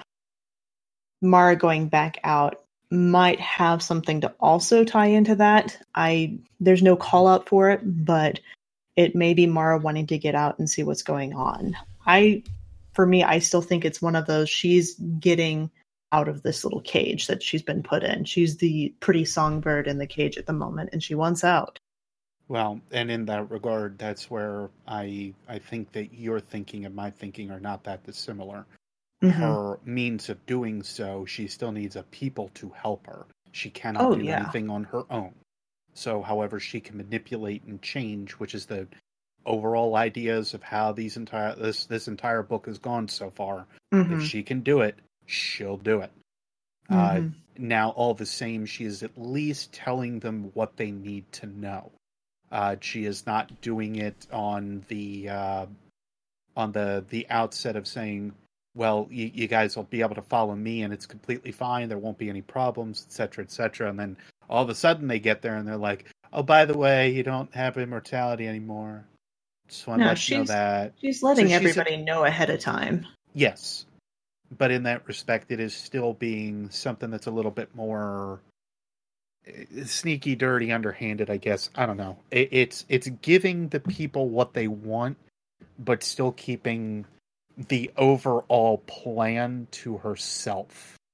Uh, and she's just and- making the plan look really, really good to everybody. Which we still don't necessarily know what the plan is, as far as I'm concerned. long term, no. No, I, I I know that we know parts of it. Obviously, we we certainly know stages because we have seen stages that have played out. We have physically seen some stages that have played out, but we still do not know what Mara's ultimate goal has been this entire time. Uh, that's at least what I will still argue to this point. Uh, but yeah, that's the that's the biggest thing. Uh, Dino, you're asking the question that everybody has been asking me: the plan to fight against Savathun. No, that's another step. That is absolutely another step. Uh, there is there is an end goal that we still do not perceive because we do not have enough information, and I am very convinced about that per this point. Oh, There is yeah. stuff that we are missing that we do not understand nor know about yet that we can even peg as being the end goal for Mara Sov and why her goals are still so incredibly veiled in secrecy and exactly how she wants it. As it is, if she had any hand in publishing this book called the Marasenna, she's not going to give us exactly what she wants. In addition, Uh. if she had any hand in what was going on with the Awoken of the Reef or the other portions, I would still say she's not going to give us any ideas. We have the objects that are there of like the the bomb and sword logics and so on uh, that we'll we'll of course get to. I hear I think soon enough towards the end. Yeah, yeah. um, that are are very important for for understanding all of that. But I think that again, her understanding of the the sisters with Oryx, uh, Xivu, and Savathun are a step to her ultimate thing. Uh, to otherwise think that she is only after Savathun and that is her end goal, uh, I really think is kind of like low minded to what she is after.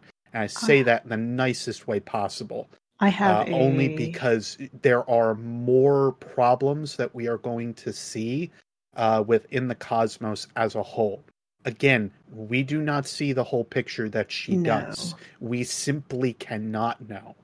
Nope, nope, nope. And I have a bit of theory as to how Mara works within those parameters, but that is totally for a different time. That is not Mhm. for this episode. Um, I'm gonna say there's a lot of little bits and theories that I think have uh, protruded through with these books. Now that I'm done Uh-huh. with them, so in we're to the next to the last arc, which is Nye, which is I got to- one more thing. I'm sorry. oh sorry. okay, no Um, worries. The only other big piece that I did want to call out to is that we actually do get an age for this system that we're in.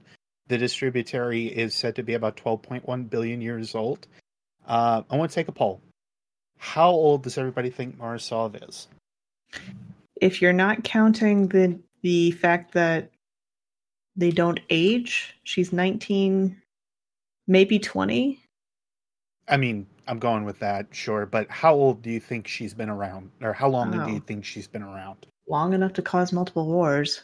hmm If you had to put an age on it, and chat, you can certainly join in with this one. What would it be?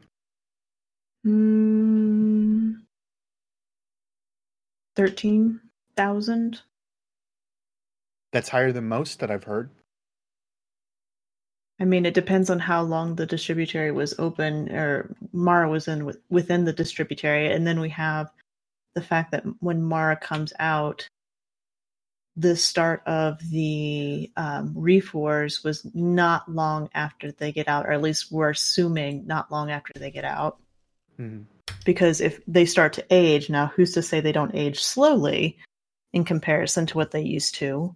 But Mara currently doesn't look like she's ancient in any way, shape, or form. But I don't know. It is an interesting thing to postulate. Do you have a, a guess? Well, being that the distributary itself has been around for about 12.1 billion years, and Mhm. being how time does pass within it, uh, we would have to figure that it would have to be over a time period of that world settling to a point. And even then, we've seen hints and pieces like um, within uh, uh, heresiology uh, that does suggest that the planet that they are on in the distributary uh, isn't necessarily settled. So it still has some volcanic activity. It still has a lot of, and, it seems like it's fairly uh, nasty volcanic activity to that. Uh, we would have to figure that this planet would have to be at least about a couple billion years old in and of itself for them to be on it.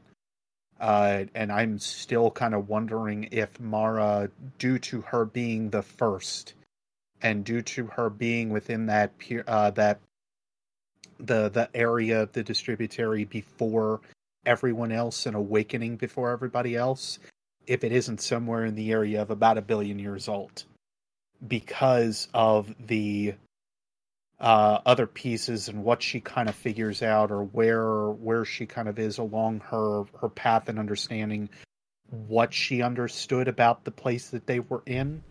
Uh, that doesn't come from just sitting back uh, and not knowing more of like what uh, what's she would have. Let me let me say it differently. She was seeing more of the observable uh, universe as what she could see it, uh, and she grew up in that. She was also very akin, uh, very akin, and very uh, open to being lonely to begin with, and she pretty well craved that I that example and that idea because we see that throughout like the earlier uh, entries within the book anyway. Uh, so I'm really actually leaning closer to like a, a much higher number. Uh, I've seen as little as 2,000, and I really think that's wrong. I've seen uh, as little as like five to 600, and I'm I'm sitting here going, no, that's entirely wrong. Uh, maybe within like our our years, but with the distributary years and everything like that, no, no, it's. Uh, I want to say that it's somewhere upwards of about a billion. It's hard to say at this point because it's a lot of speculation, but I I would not put it past them to make her that old and be able to hone her skills that way. hmm And they've gone through three different queens during the time period. Now, granted, they're immortals, so it doesn't necessarily mean that lifetimes mean quite the same thing to them as it does to us. I'm gonna say that's the problem. What is what is time to an immortal? You know, Right. that's the that's the biggest problem.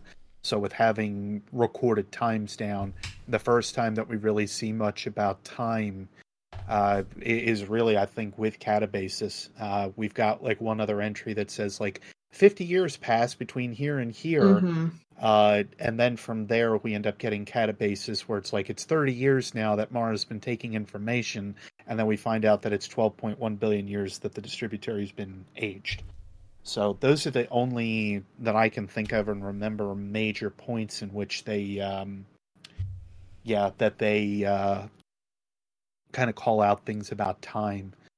Uh, but that's the that's the biggest thing. Like they they claim it's been thousands of years for them within the distributary, uh, and I really do think that that's at least showcasing or shouting out the ideas of, uh, you know, most people have been around that long, but I've been around longer, so Well, meh. there is one more call out as far as Yeah. age and years, and it is actually in the next card. Yep. Because Mara calls out, I have worked for many hundreds of years to arrange this outcome. hmm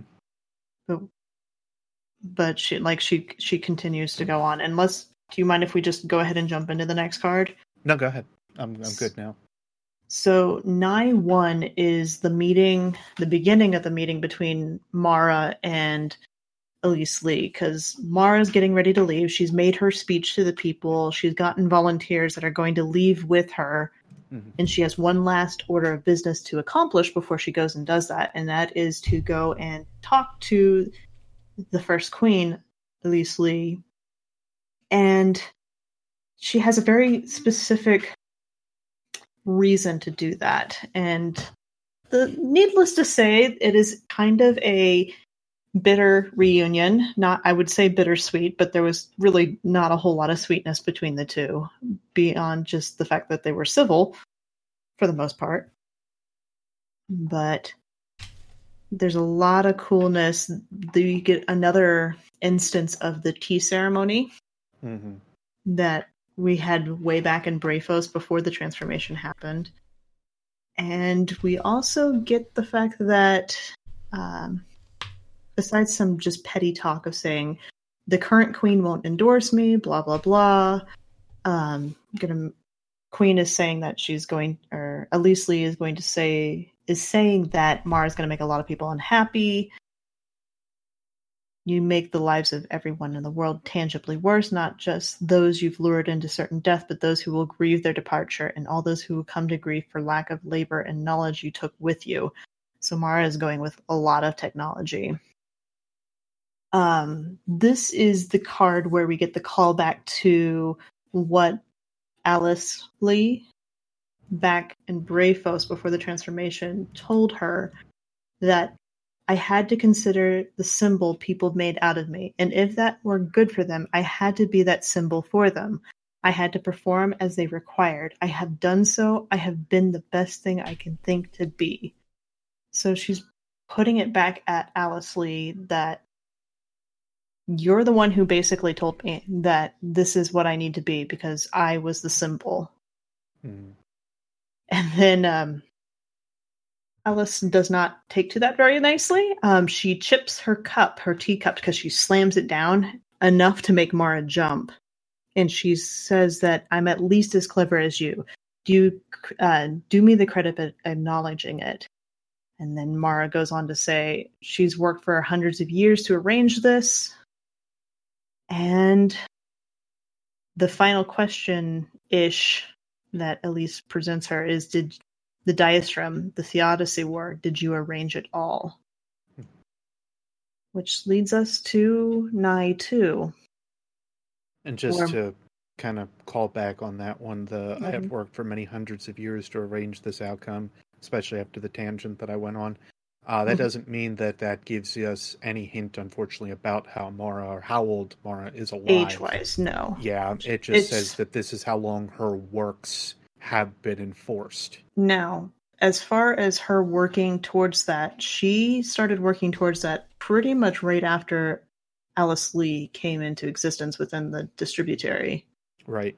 because she started arranging the different things when it comes to the God, why can I not remember the name of the seven verdicts? There we go. hmm So she she did start working fairly quickly as soon as Alice Lee came to into existence, as far as we can tell. Yeah. And then it takes us to Nigh 2, where Mara says to answer the question of did she arrange it all? Mara says no, which is a lie told with truth. And then the conversation goes on, and Elise Lee basically asks, How much would you sacrifice? Your mother, brother, aren't the Awoken real to you at all? And she, it gets pretty heated. Pretty is an understatement, Yeah. especially with the the one line towards the bottom. I I loved reading this. The You're the Devil line. Uh-huh. You're the devil. I remember in one of the old tongues, Mara means death. Oh, that's too perfect. That's too much. Yeah. Elise Lee does not like her. And Nope. especially considering the reason why she's so angry with her at the end. hmm Because Mara calls in for that boon. The boon that Elise Lee granted, said that she would grant her when time came. Mara asks for forgiveness. Of all things, she wants forgiveness. hmm And Elise Lee doesn't grant Mara forgiveness. She says, I'll support your fleet. I'll use every fa- favor and connection I have to get your hulls completed and through the gateway. I will do so that I can hasten your departure from this world. I will do it out of hate for you. I will do it so that every good and great thing we achieve here ever after will be denied to you, you snake. No forgiveness. Do you understand me? It is unforgivable. Go. And she hurls the pitcher of Blackberry 2 over Mara and turns to go inside. And Mara is sticky and wet and having to leave, but she she did what she meant to do to get out there. She didn't get any forgiveness out of it, but she at least laid her cards on the table somewhat with Yep. Elise Lee. Which blue takes us to the card that you get to read. This is this is basically the conclusion, uh, ultimately. Um, so this is Palingenesis one. And it starts and it says, Mara thinks of the banyan trees that sprawl across the shallow, silty lakes of a world she will never see again. The wave guides in her helmet detect the image and obey the encrypted command scheme she's rooted into every system in her fleet. She speaks into the Flight Directorate channel. Flight, sound off for final hold. Fido, go flight. Guidance, go flight. Inco, good constellation, go flight. Geode, go flight. Bio, go flight. As her flight controllers confirm the state of their technical domains, Mara looks out into space through the synthetic gaze of her sensorium. The hulls gleam in the stark blue white light of the star, and each ship a silver sea pod braced by immense structural members and cocooned in reservoirs of stru- spectrally adaptive smart fluid, theoretically enough to survive the horrible forces of transit through a singularity. Mara orders herself not to crane her neck, but she does it anyway and gets a terrible cramp as she searches the sky for the distributary. There it is, the world of her rebirth, shining water blue and beautiful, wrapped like a gyroscope in its twin rings. World of laughing corsairs, world of breathless forest hunts, world of mountains flickering with pale Cherenkov fire, world of sweet berry stained lips and mathematical insight pure as a rhodium chime. She will never see it again. Mara thinks of her mother. She doesn't want to, but she does, and the memory blindfolds her and muzzles hers and plugs her ears so she can hear nothing but Osana's voice on that final night. They're tipsy together, and the evening has wrapped around to morning. Now they sit side by side, mother and daughter, watching the sun rise over the Chisiad range from Osana's little ranch house on the tundra. I'm not coming with you, Osana says. Mara has been so afraid of this answer for so long that she actually giggles. This can't be happening, of course. This is a nightmare, one of those stress dreams where your powers of persuasion and manipulation fail. Sure, Mom, she says. You got a ranch to, ranch to run, after all. More? No, thank you. Osana squints into the dawn. Little age creases around her surround her eyes. Illegible encryption, unbroken despite Mara's centuries of effort. The rising light draws a tear. You'll have to send my goodbyes to Uldren. He's not speaking to me. What? Mara gasps as if this is the real shock and not losing her mother forever. Why? Because I already told him I wasn't coming with you. I'm happy here. Mom, Mara says with rising anger, I'm, I'm happy here too. That's not the point. A conversation that did not so much as end as beat itself into an unstable, unstainable emotional pulp hours later, no catharsis, no closure. Back in the present. Weapons, Uldren calls. Go flight. Go flight, Mara confirms. The clock is counting. L minus five minutes. Directly off her hull's bow, a sphere of ultra-dense mass awaits for the moment of implosion and collapse. There will only be moments to transit the wormhole before it evaporates. Flight sensor, Sjur Eido calls. I have anonymous starfield occlusions bearing intercept, Mara shouts. They're missiles. It had to happen. Someone had to try to stop the departure. Someone good and paladin pure who believes they are saving tens of thousands of awoken from madness and doom. Flight, Fido, do we abort? Negative, Mara snaps. The countdown is go. Weapons, kill the inbounds. Sjur Eido grunts in dismay. They're gonna get through, she says. Five or six at least. Uldren. Mara opens their personal channel with a thought of his face. Reassign your guns to protect the gateway. We'll lose holes, Mara. I know. Do it. Mara opens the command interface for the gateway and sends the image of a bloody thorn. The countdown skips instantly to zero. All ships, we are aborting directly to launch. Brace for acceleration. She issues the emergency launch order. The hull screams with thrust. Mar- Mara's suit floods with cushioning gel. She thinks of her Mar- mother's face, trying to fix it perfectly in her mind, and her sensorium tries vainly to open a channel to Osana. As the hull plunges into the singularity, the last thing Mara sees is the mournful error message no connection, no connection, no connection, cannot connect to Osana. Such a sad card. Yeah, and and the other thing, I mean, yes, it's one of the cards that you kind of see the humanity of and not like the the mortality of Mara, like the the realistic uh, uh, personification of her, like the the bringing her down from the pedestal that a lot of people have put her on.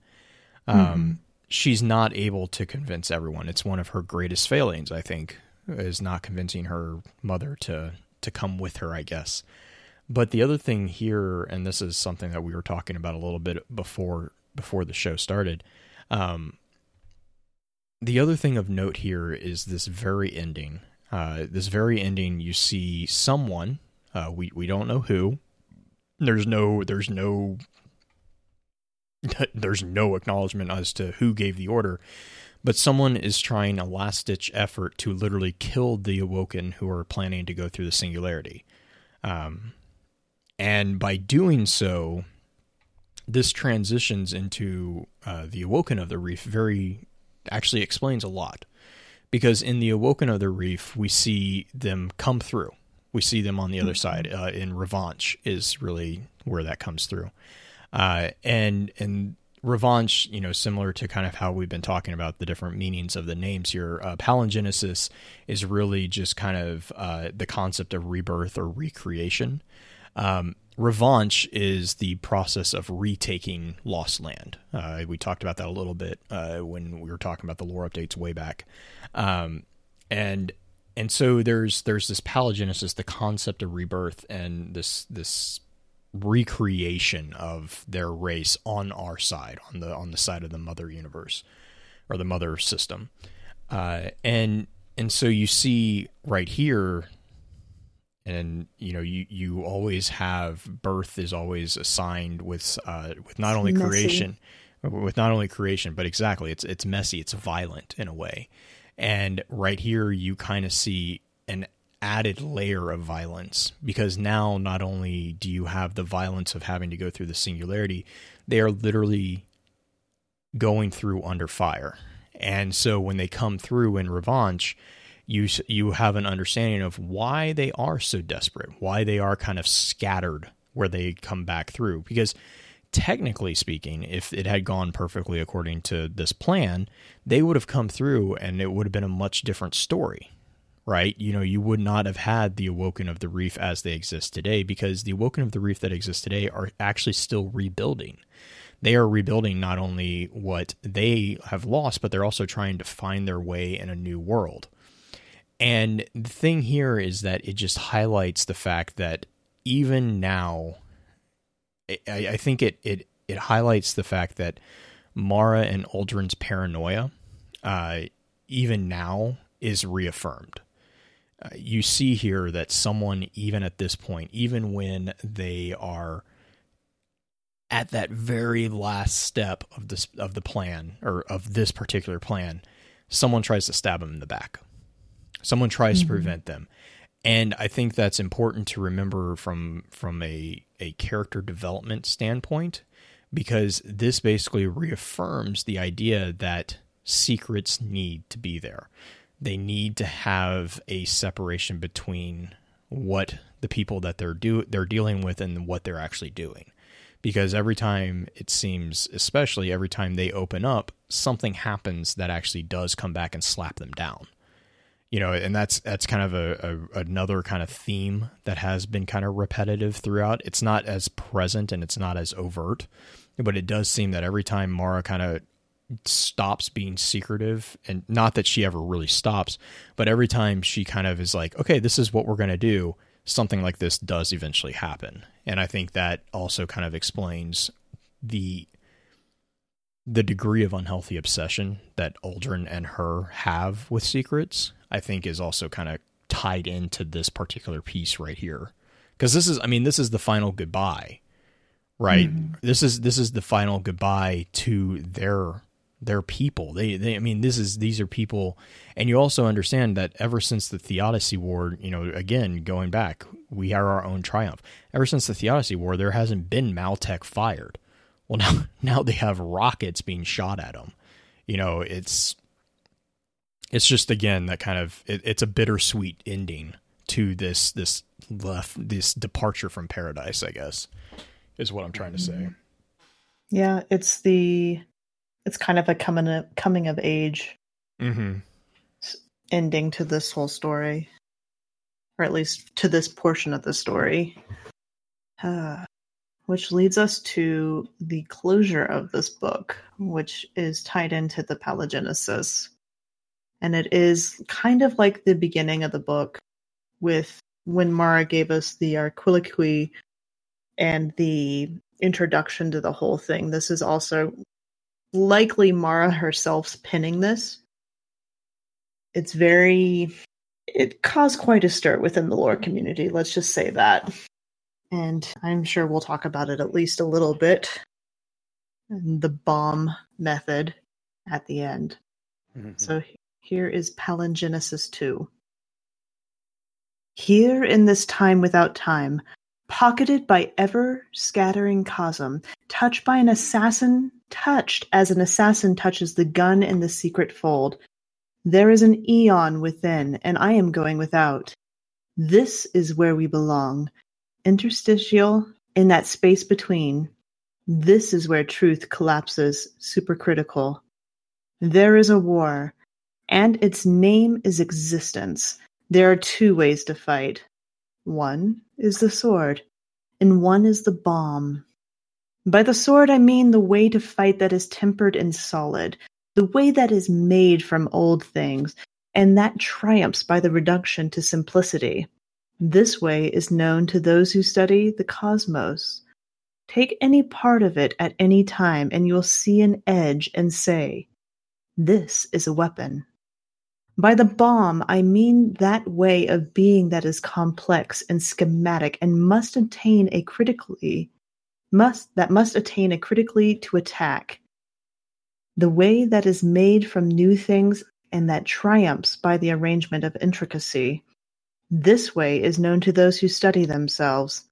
Take any component of the bomb in isolation, and you will say, What is this? I cannot understand its purpose. Yet it is in the possibility of a fire. Numberless are the spaces that surround the universe, subordinate, and the superordinate are their relationships to the intrinsic world that is only itself. We pass now through analogy space that will reify what was once subject into object. That power I held, which was agonist to a mother's reapproachment and will be realized and reified. First is the awareness of my vector, which all who follow me held in their hearts.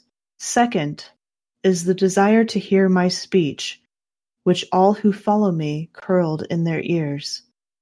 Third is the existence at the fault, which is the inner tension that all who follow me still sense.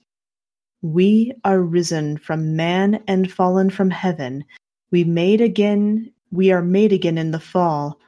What was once us will not ever be us again, or ever again be us. I am the uncrowned ever queen, and my only diadem will be the event horizon of the universe, which my, is my dominion. By falling I will arise. There are an uncountable number of ways between zero and two. When I was reading that the first time, I may have had to stop more times for this one card than any other time because of a lot of these words. Just FYI. It is written in Mara's speech, which we all know is not exactly the uh, most straightforward thing in the world. No, it's not. What's interesting though is like the the concept of the bomb. hmm It's the fact that she calls it it is a study unto themselves, like to to study yourself, to know thyself. It I don't know. I kind of want to hear your guys's It makes me tingly on this? inside. it makes you tingly inside. That is oh my awkward- god! Like it's like the biggest phil- philosophical nod we've seen so far. Know Right. yourself. It's the Mhm. Oracle of Delphi.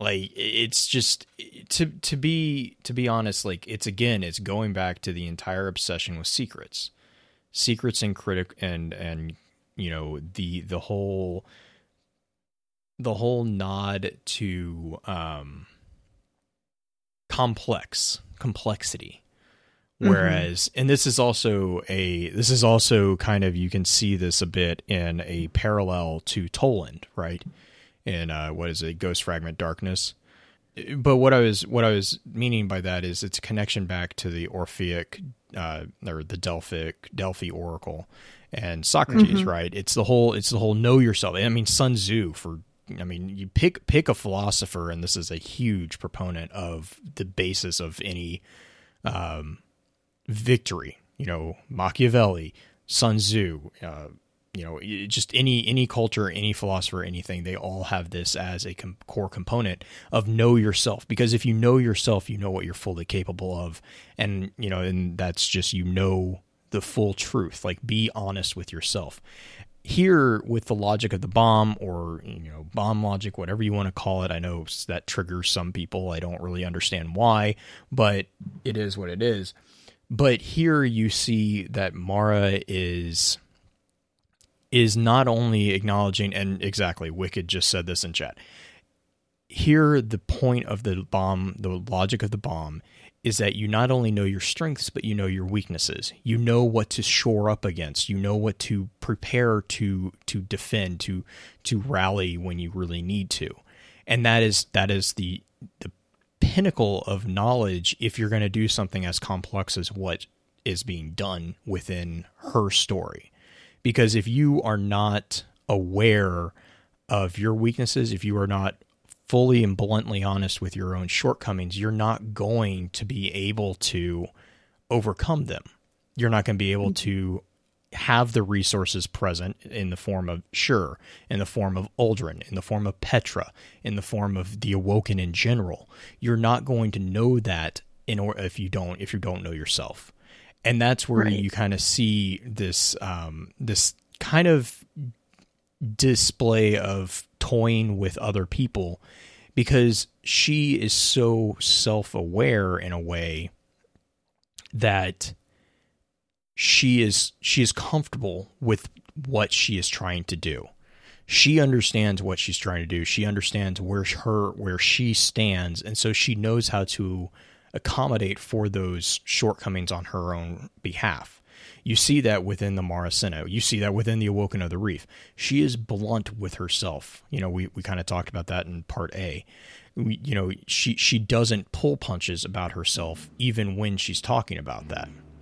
Right. And so and and and yeah, Wicked again is you know the the uh, the military philosophy of know your enemy. You love them as you would yourself until you become one and the same, and then then all of a sudden it's easy to defeat them. The other side of the that equation is that Mara versus if we're going to take the sword logic versus the bomb logic and the Mhm. hive versus the awoken, Mara knows how to utilize those around her Exactly. versus Oryx who is a solo. Well, there's there's and then that I mean that ties into the whole allocentro versus and egocentro argument as well.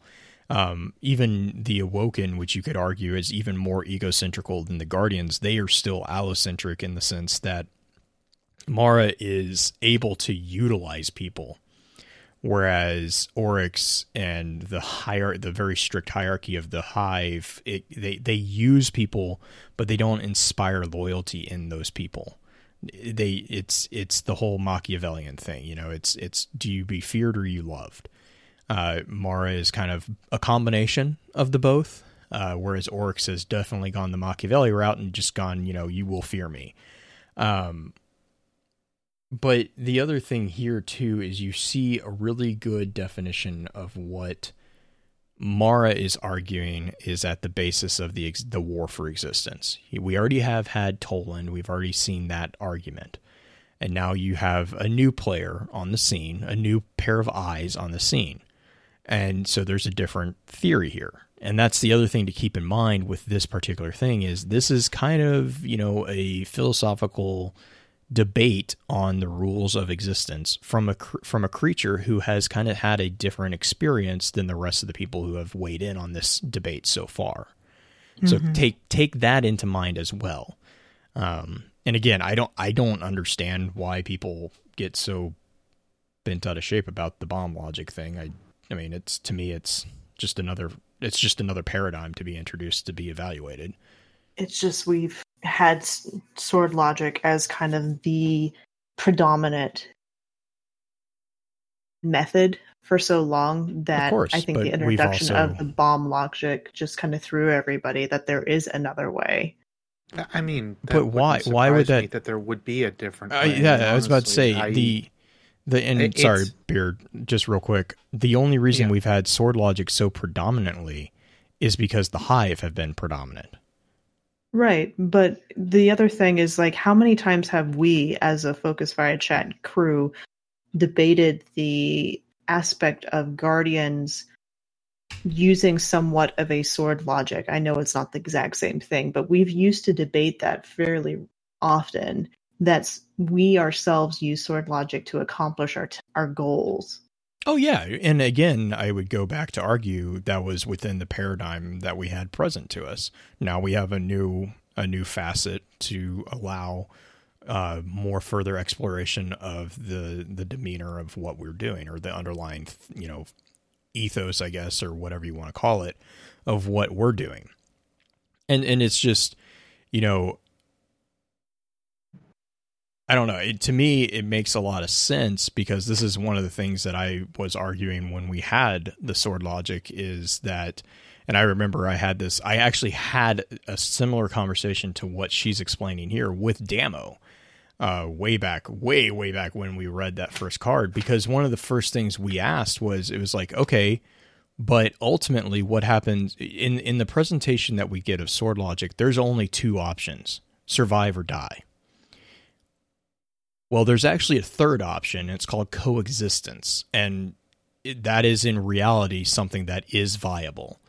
Um, now, you can argue all you want that evolution technically creates its own thing, but there is not there is a limit to the logic of the sword that is not addressed in in that logic. This presents a new you know whether you want to call it logic whether you want to call it a way of of you know differing differing from the sword logic, however you want to call it. I don't I don't really care. It's a different paradigm, is what it is. Um, and it's basically saying that there is another way to see the world and to interact with it and that's a hundred percent legit. Like that, every person is allowed to have their own paradigm, and and you know, go out on the street in, in the real world and ask someone about the purpose of life, and you're going to get a different answer for every single person you ask. It's just the way it is. Sorry, Beard. What was that? What was what, what were you going to say? Uh, well, I've got something else on that angle, but I wanted to uh, actually bring up Tyrannicide real quick, so give me a moment. For those not familiar, it's another uh, in the uh, the the next book within this series is the Awoken of the Reef, uh, and from here we start to see some other stuff that goes on with uh, with Mara uh, I almost feel like it's worthwhile kind of bringing this up only because it ties back into the ideas of the sword and the bomb logic pretty well. Uh, in the card Tyrannicide 1, uh, Mara talks about a few things that kind of happen, like other players that happen uh, before her death and around. Uh, she also talks about Route 81, which I had to sit and think about for a second and go, a dooey. Anyway, she also talks though that she's uh, that she dreamt of sword and bomb. Uh, I'm gonna actually read some of this stuff because I think it's worthwhile. I dreamt of sword and bomb. I dreamt of the self-honing blade that has cut itself so fine it pierces the world and thus becomes the world. It is self-honing because it constantly wets itself against itself. I dreamt of death bearing this blade, or of something so closely allied with death as to be its synonym, so that to separate them would require a knife sharper than sharpness. Death raised up that blade, and I said, I cut all, and all I cut. Ate. Then Death cut the bomb, and the bomb was broken and could not fire. I was in the bomb. I knew what death was, uh, that death was the cut verb, and that its only verb was to cut. Shapes and gliders. I dreamt of existence as a game of cellular automata. In this metaphor, there were only two things shapes in the game world and the rules of the game world. The rules were the rules of life and death. I understood that the sword was the desire to escape existence as a shape in the game and to become the rule that made the shapes. This rule said only live or die. It had only other out, uh, it had no other outputs. It could not keep secrets. Against it was the desire to become a shape so complex that it could within itself play other games. And I, yeah, a little bit more. What will soon be? I dreamt that the sword that was death and rule sought out complexity and cut it to reveal the simplicity new, uh, within. I knew that soon we would be cut, for we were complex and full of secrets. I knew that it was coming. I knew that the stroke would fall and I, that I had to stop it. How can a bomb make use of a sword? How can the rule that separates life from death be killed? And what I wanted to bring this up for, for the most part, really comes back to this idea that, uh, you know, even even sword logic in and of itself is not necessarily a a a logic or much else it is simply a thing that, uh, as we've also seen, even within the books of sorrow, and even I believe Oryx has said so as well. Uh, it's rules of cosmos. The ideas of the bomb are basically just simplifying things into the ideas of this is what the light is, versus the sword, where it's more so this is what the rule of the cosmos, or the trying sword, or the the trying way, or seeing if you uh, outlive your son is all about. Meanwhile, the ideas and complexity of a bomb goes with the ideas of working with others and goes with the ideas of expanding your technology or expanding your will or expanding others uh, to work with each other uh, more than it is in terms of uh, you know going out and forcibly taking or forcibly uh, killing off all that that does not survive what it is that you're doing to it. Uh, it's it's another legitimized idea of light versus dark, and I I, I kind of hate that they almost instituted this idea of uh, of of bomb logic the way that they did because it really did kind of simplify it a little bit more. Uh, but it was already hanging there.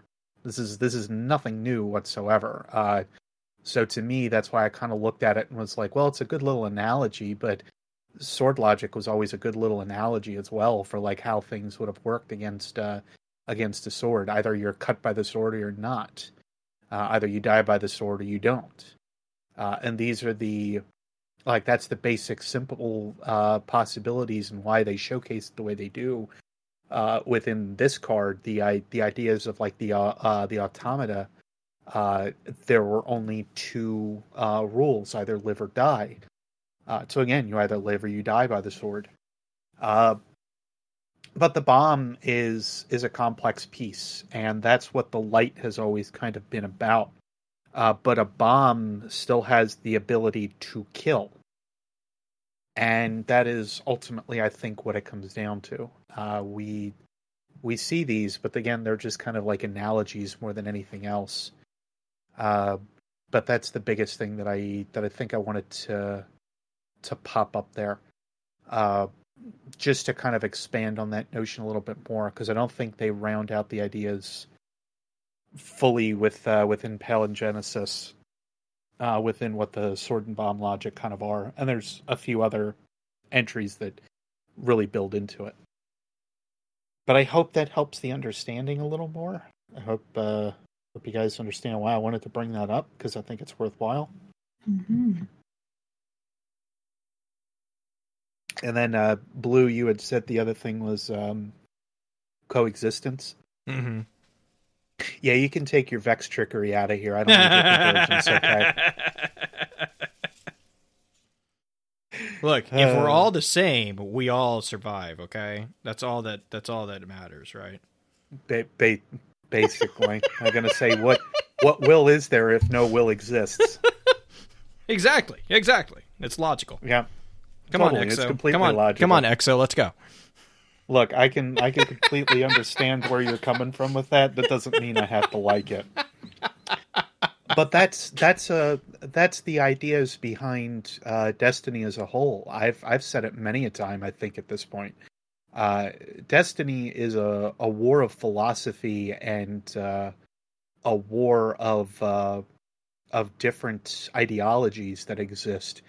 Uh, it really isn't a war of people it's it's now turning into something that's a little bit more like well this is cosmic law fighting uh, or the the will to live is fighting against cosmic law. So how does cosmic law bend or does it at all uh, towards the will of those that want to live within it?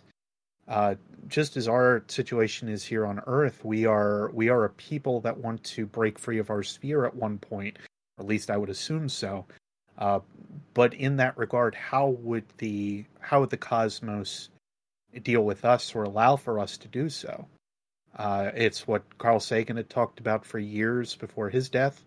Uh, it's what many uh, astrophysicists also think about as they they kind of go about their day to day lives. Uh, and the the concepts here that we're seeing with sword bomb and uh, convergence are far from uncommon. Uh, they are they really are basics in philosophy. Uh, it's just a matter that they've dressed them up in a in a very nice theatrical way. Uh, so it's fitting that we've got you know Oryx and Mara to be that the at the heads of both of those. Yeah, and ultimately, I think that sums up why why I don't. I mean, like Bearded said, I, I don't see this as any. I see this as just legitimate, legitimately acknowledging something that was really already there. Mm-hmm. Like I didn't. I mean, that's why. I, that's that's where my my line of like I'm I'm not really sure why everyone got upset about this, or well, some people got upset about this. Um, it's Some got upset. Some were very happy that there was like a, A finally means to nod, kind of a nod to- like well, what was it's- going on. right. I like that. I do. I mean, and, and that's me as well. It's like you know, hey, look, it's a it's a competing paradigm, and uh, like Beard, I hundred percent agree with you. I think that's a, a clarification on what Destiny is really kind of going for from a story standpoint, is that it is a conflict of ideas, it's you know that's what I mean. Ultimately, isn't that what every war is about? Yeah, it's just it's it's such a thick text, both Well- in size and the density of what's in it. and that should give credence to like how the Bungie writers have been throughout most of this. Uh, now that I am, as I've said before, now five entries away from being done with every entry that Destiny, uh, the Forsaken at this point now has to offer, Mhm. uh, or really that Destiny as as a whole has to offer. Uh, there is a big difference between a writing team at Bungie that is stifled and one that is allowed to do what they will. And there is definitely a, a very different tangible feel uh, when you start to see that. Uh, we start to get these uh, these kind of thoughts and how everything kind of moves and how people interpret things. Um, but I did I did want to ask real quick, Green, because I feel like I I rolled in and I stole everything that might have been there. Was there anything you wanted to add on to like the the sword and bomb stuff a little bit more? Because I'm just curious on your your thoughts on it, like why why I guess people were upset about it or or not upset or I don't know. I think it was just the introduction of a new logic in their minds. It Right. that was really the big thing that I saw in multiple chats, not just Focus Fire chat, but also even in some chats that aren't lore based. People Yep. got kind of up in arms about it, not in a negative way, but just really latched onto the concept. Now, there's a fairly decent reason why we have a new logic, and I think that kind of goes into my shout out slash um, thing I posted in chat for the guys to see a second ago. A few minutes ago, uh, one of the Bungie writers, Malazi, at Malozy, Mhm. she tweeted out that Seth Dickinson has a new book out, and Mhm. Her tweet was essentially saying, Hey, Destiny fans, Seth wrote the Books of Sorrow, the Mara Marasenna, and the Forsaken Prince. Many of you really like to read his work. Consider supporting his new book. And it has a link to his new book on Amazon. But now we have confirmation on who wrote this and why it's so similar in some respects to the Books of Sorrow. And considering what we did three episodes on the Books of Sorrow when that when we did it years Yeah. ago at this Yeah. point and now we've done two episodes on this and that could have very easily have been three it it i mean it's apparent that it's seth writing this and seth has a very particular style in his storytelling and we're seeing it for sure so if you are so inclined to go and support seth's new work um definitely look up Malazee. It's um, at M A L L O Z E E. It's her tweet, and it'll give you a link to his tweet, which is sending you to there. If you follow Seth, just go find it from Seth's page. It's a lot easier. But I just saw this Mhm. pop on my feed just now, and that will be my shout out for the evening. I gotta say it. Uh, it makes a lot of sense that Seth would have been the one to write those three. Mm-hmm. because that all three all three of them are I mean obviously like Books of Sorrow was our for many of us I think our first introduction to how Seth writes but uh the Marasenna and Forsaken Prince very much aired towards how Seth wrote and it felt like the Books of Sorrow all over again but Oh, uh, it did. yeah that explains kind of why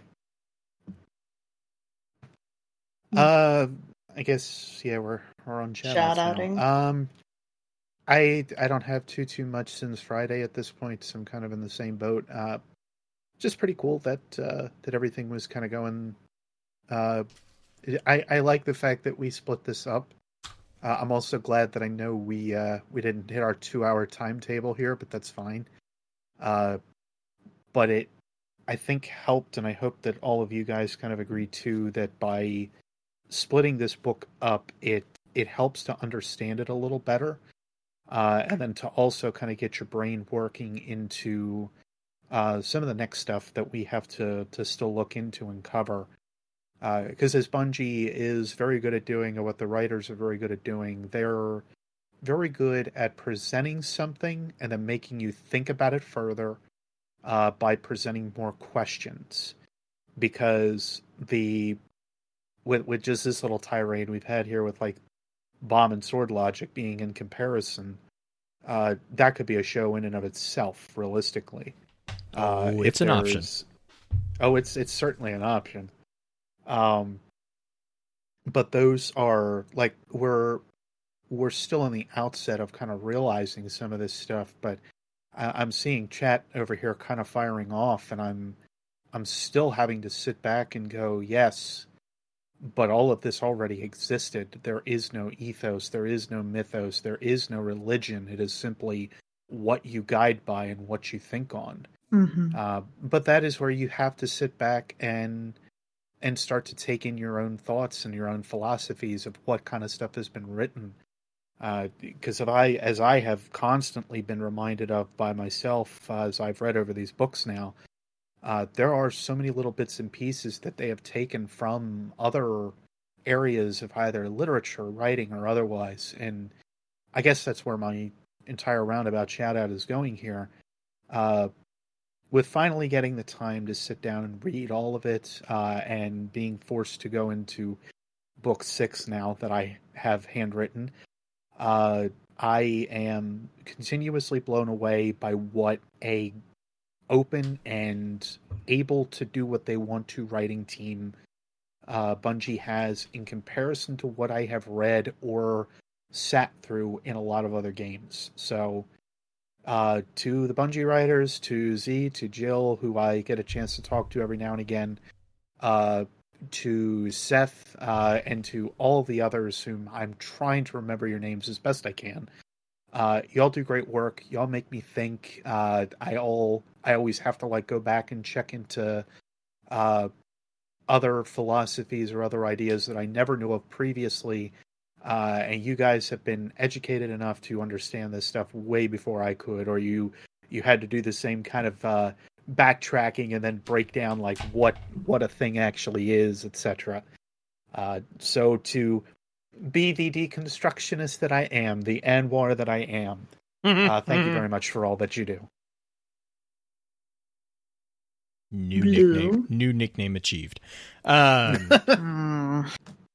No, I mean, again, uh, I, I'm kind of gonna just basically echo both of you on that. Uh, it's it, it's just been it's nice to have the refresh of information to delve through, uh, and especially you know, kind of echoing Beard's statement here, especially when that new information has the depth and the breadth. Really, it's not just deep information; it's also a lot of information.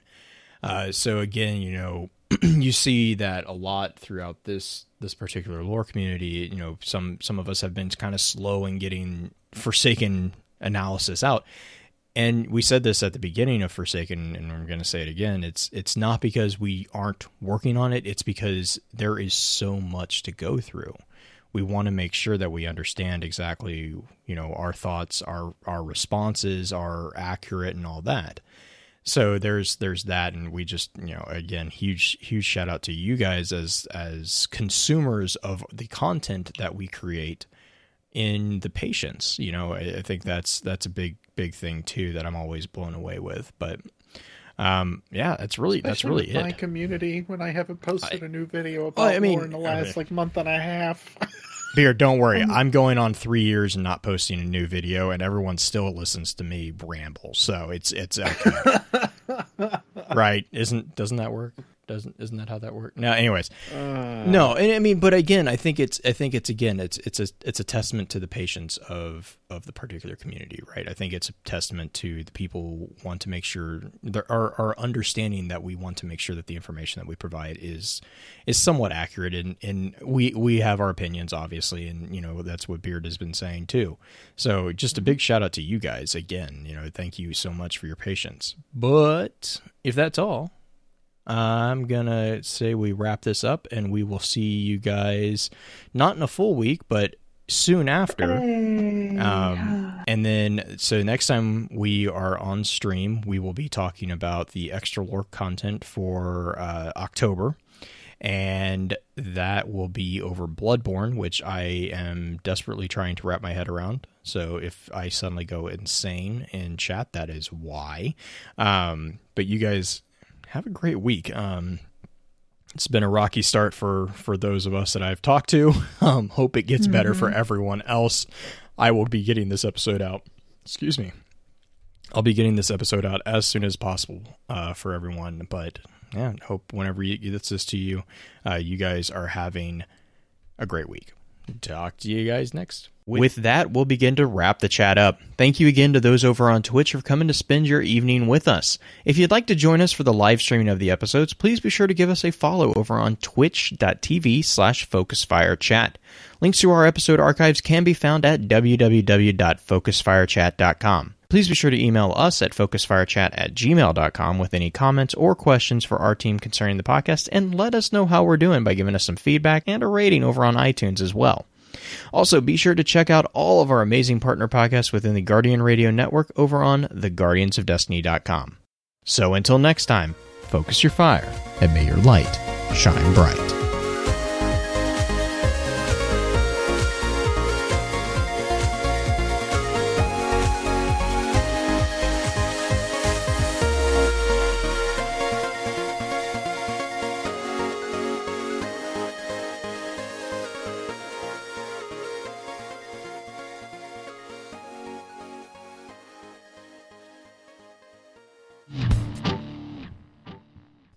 Before you go to Yes. just, uh, just remember, this is the end of side B. Yeah, very nice. Very nice. I'm going to clip that and keep it.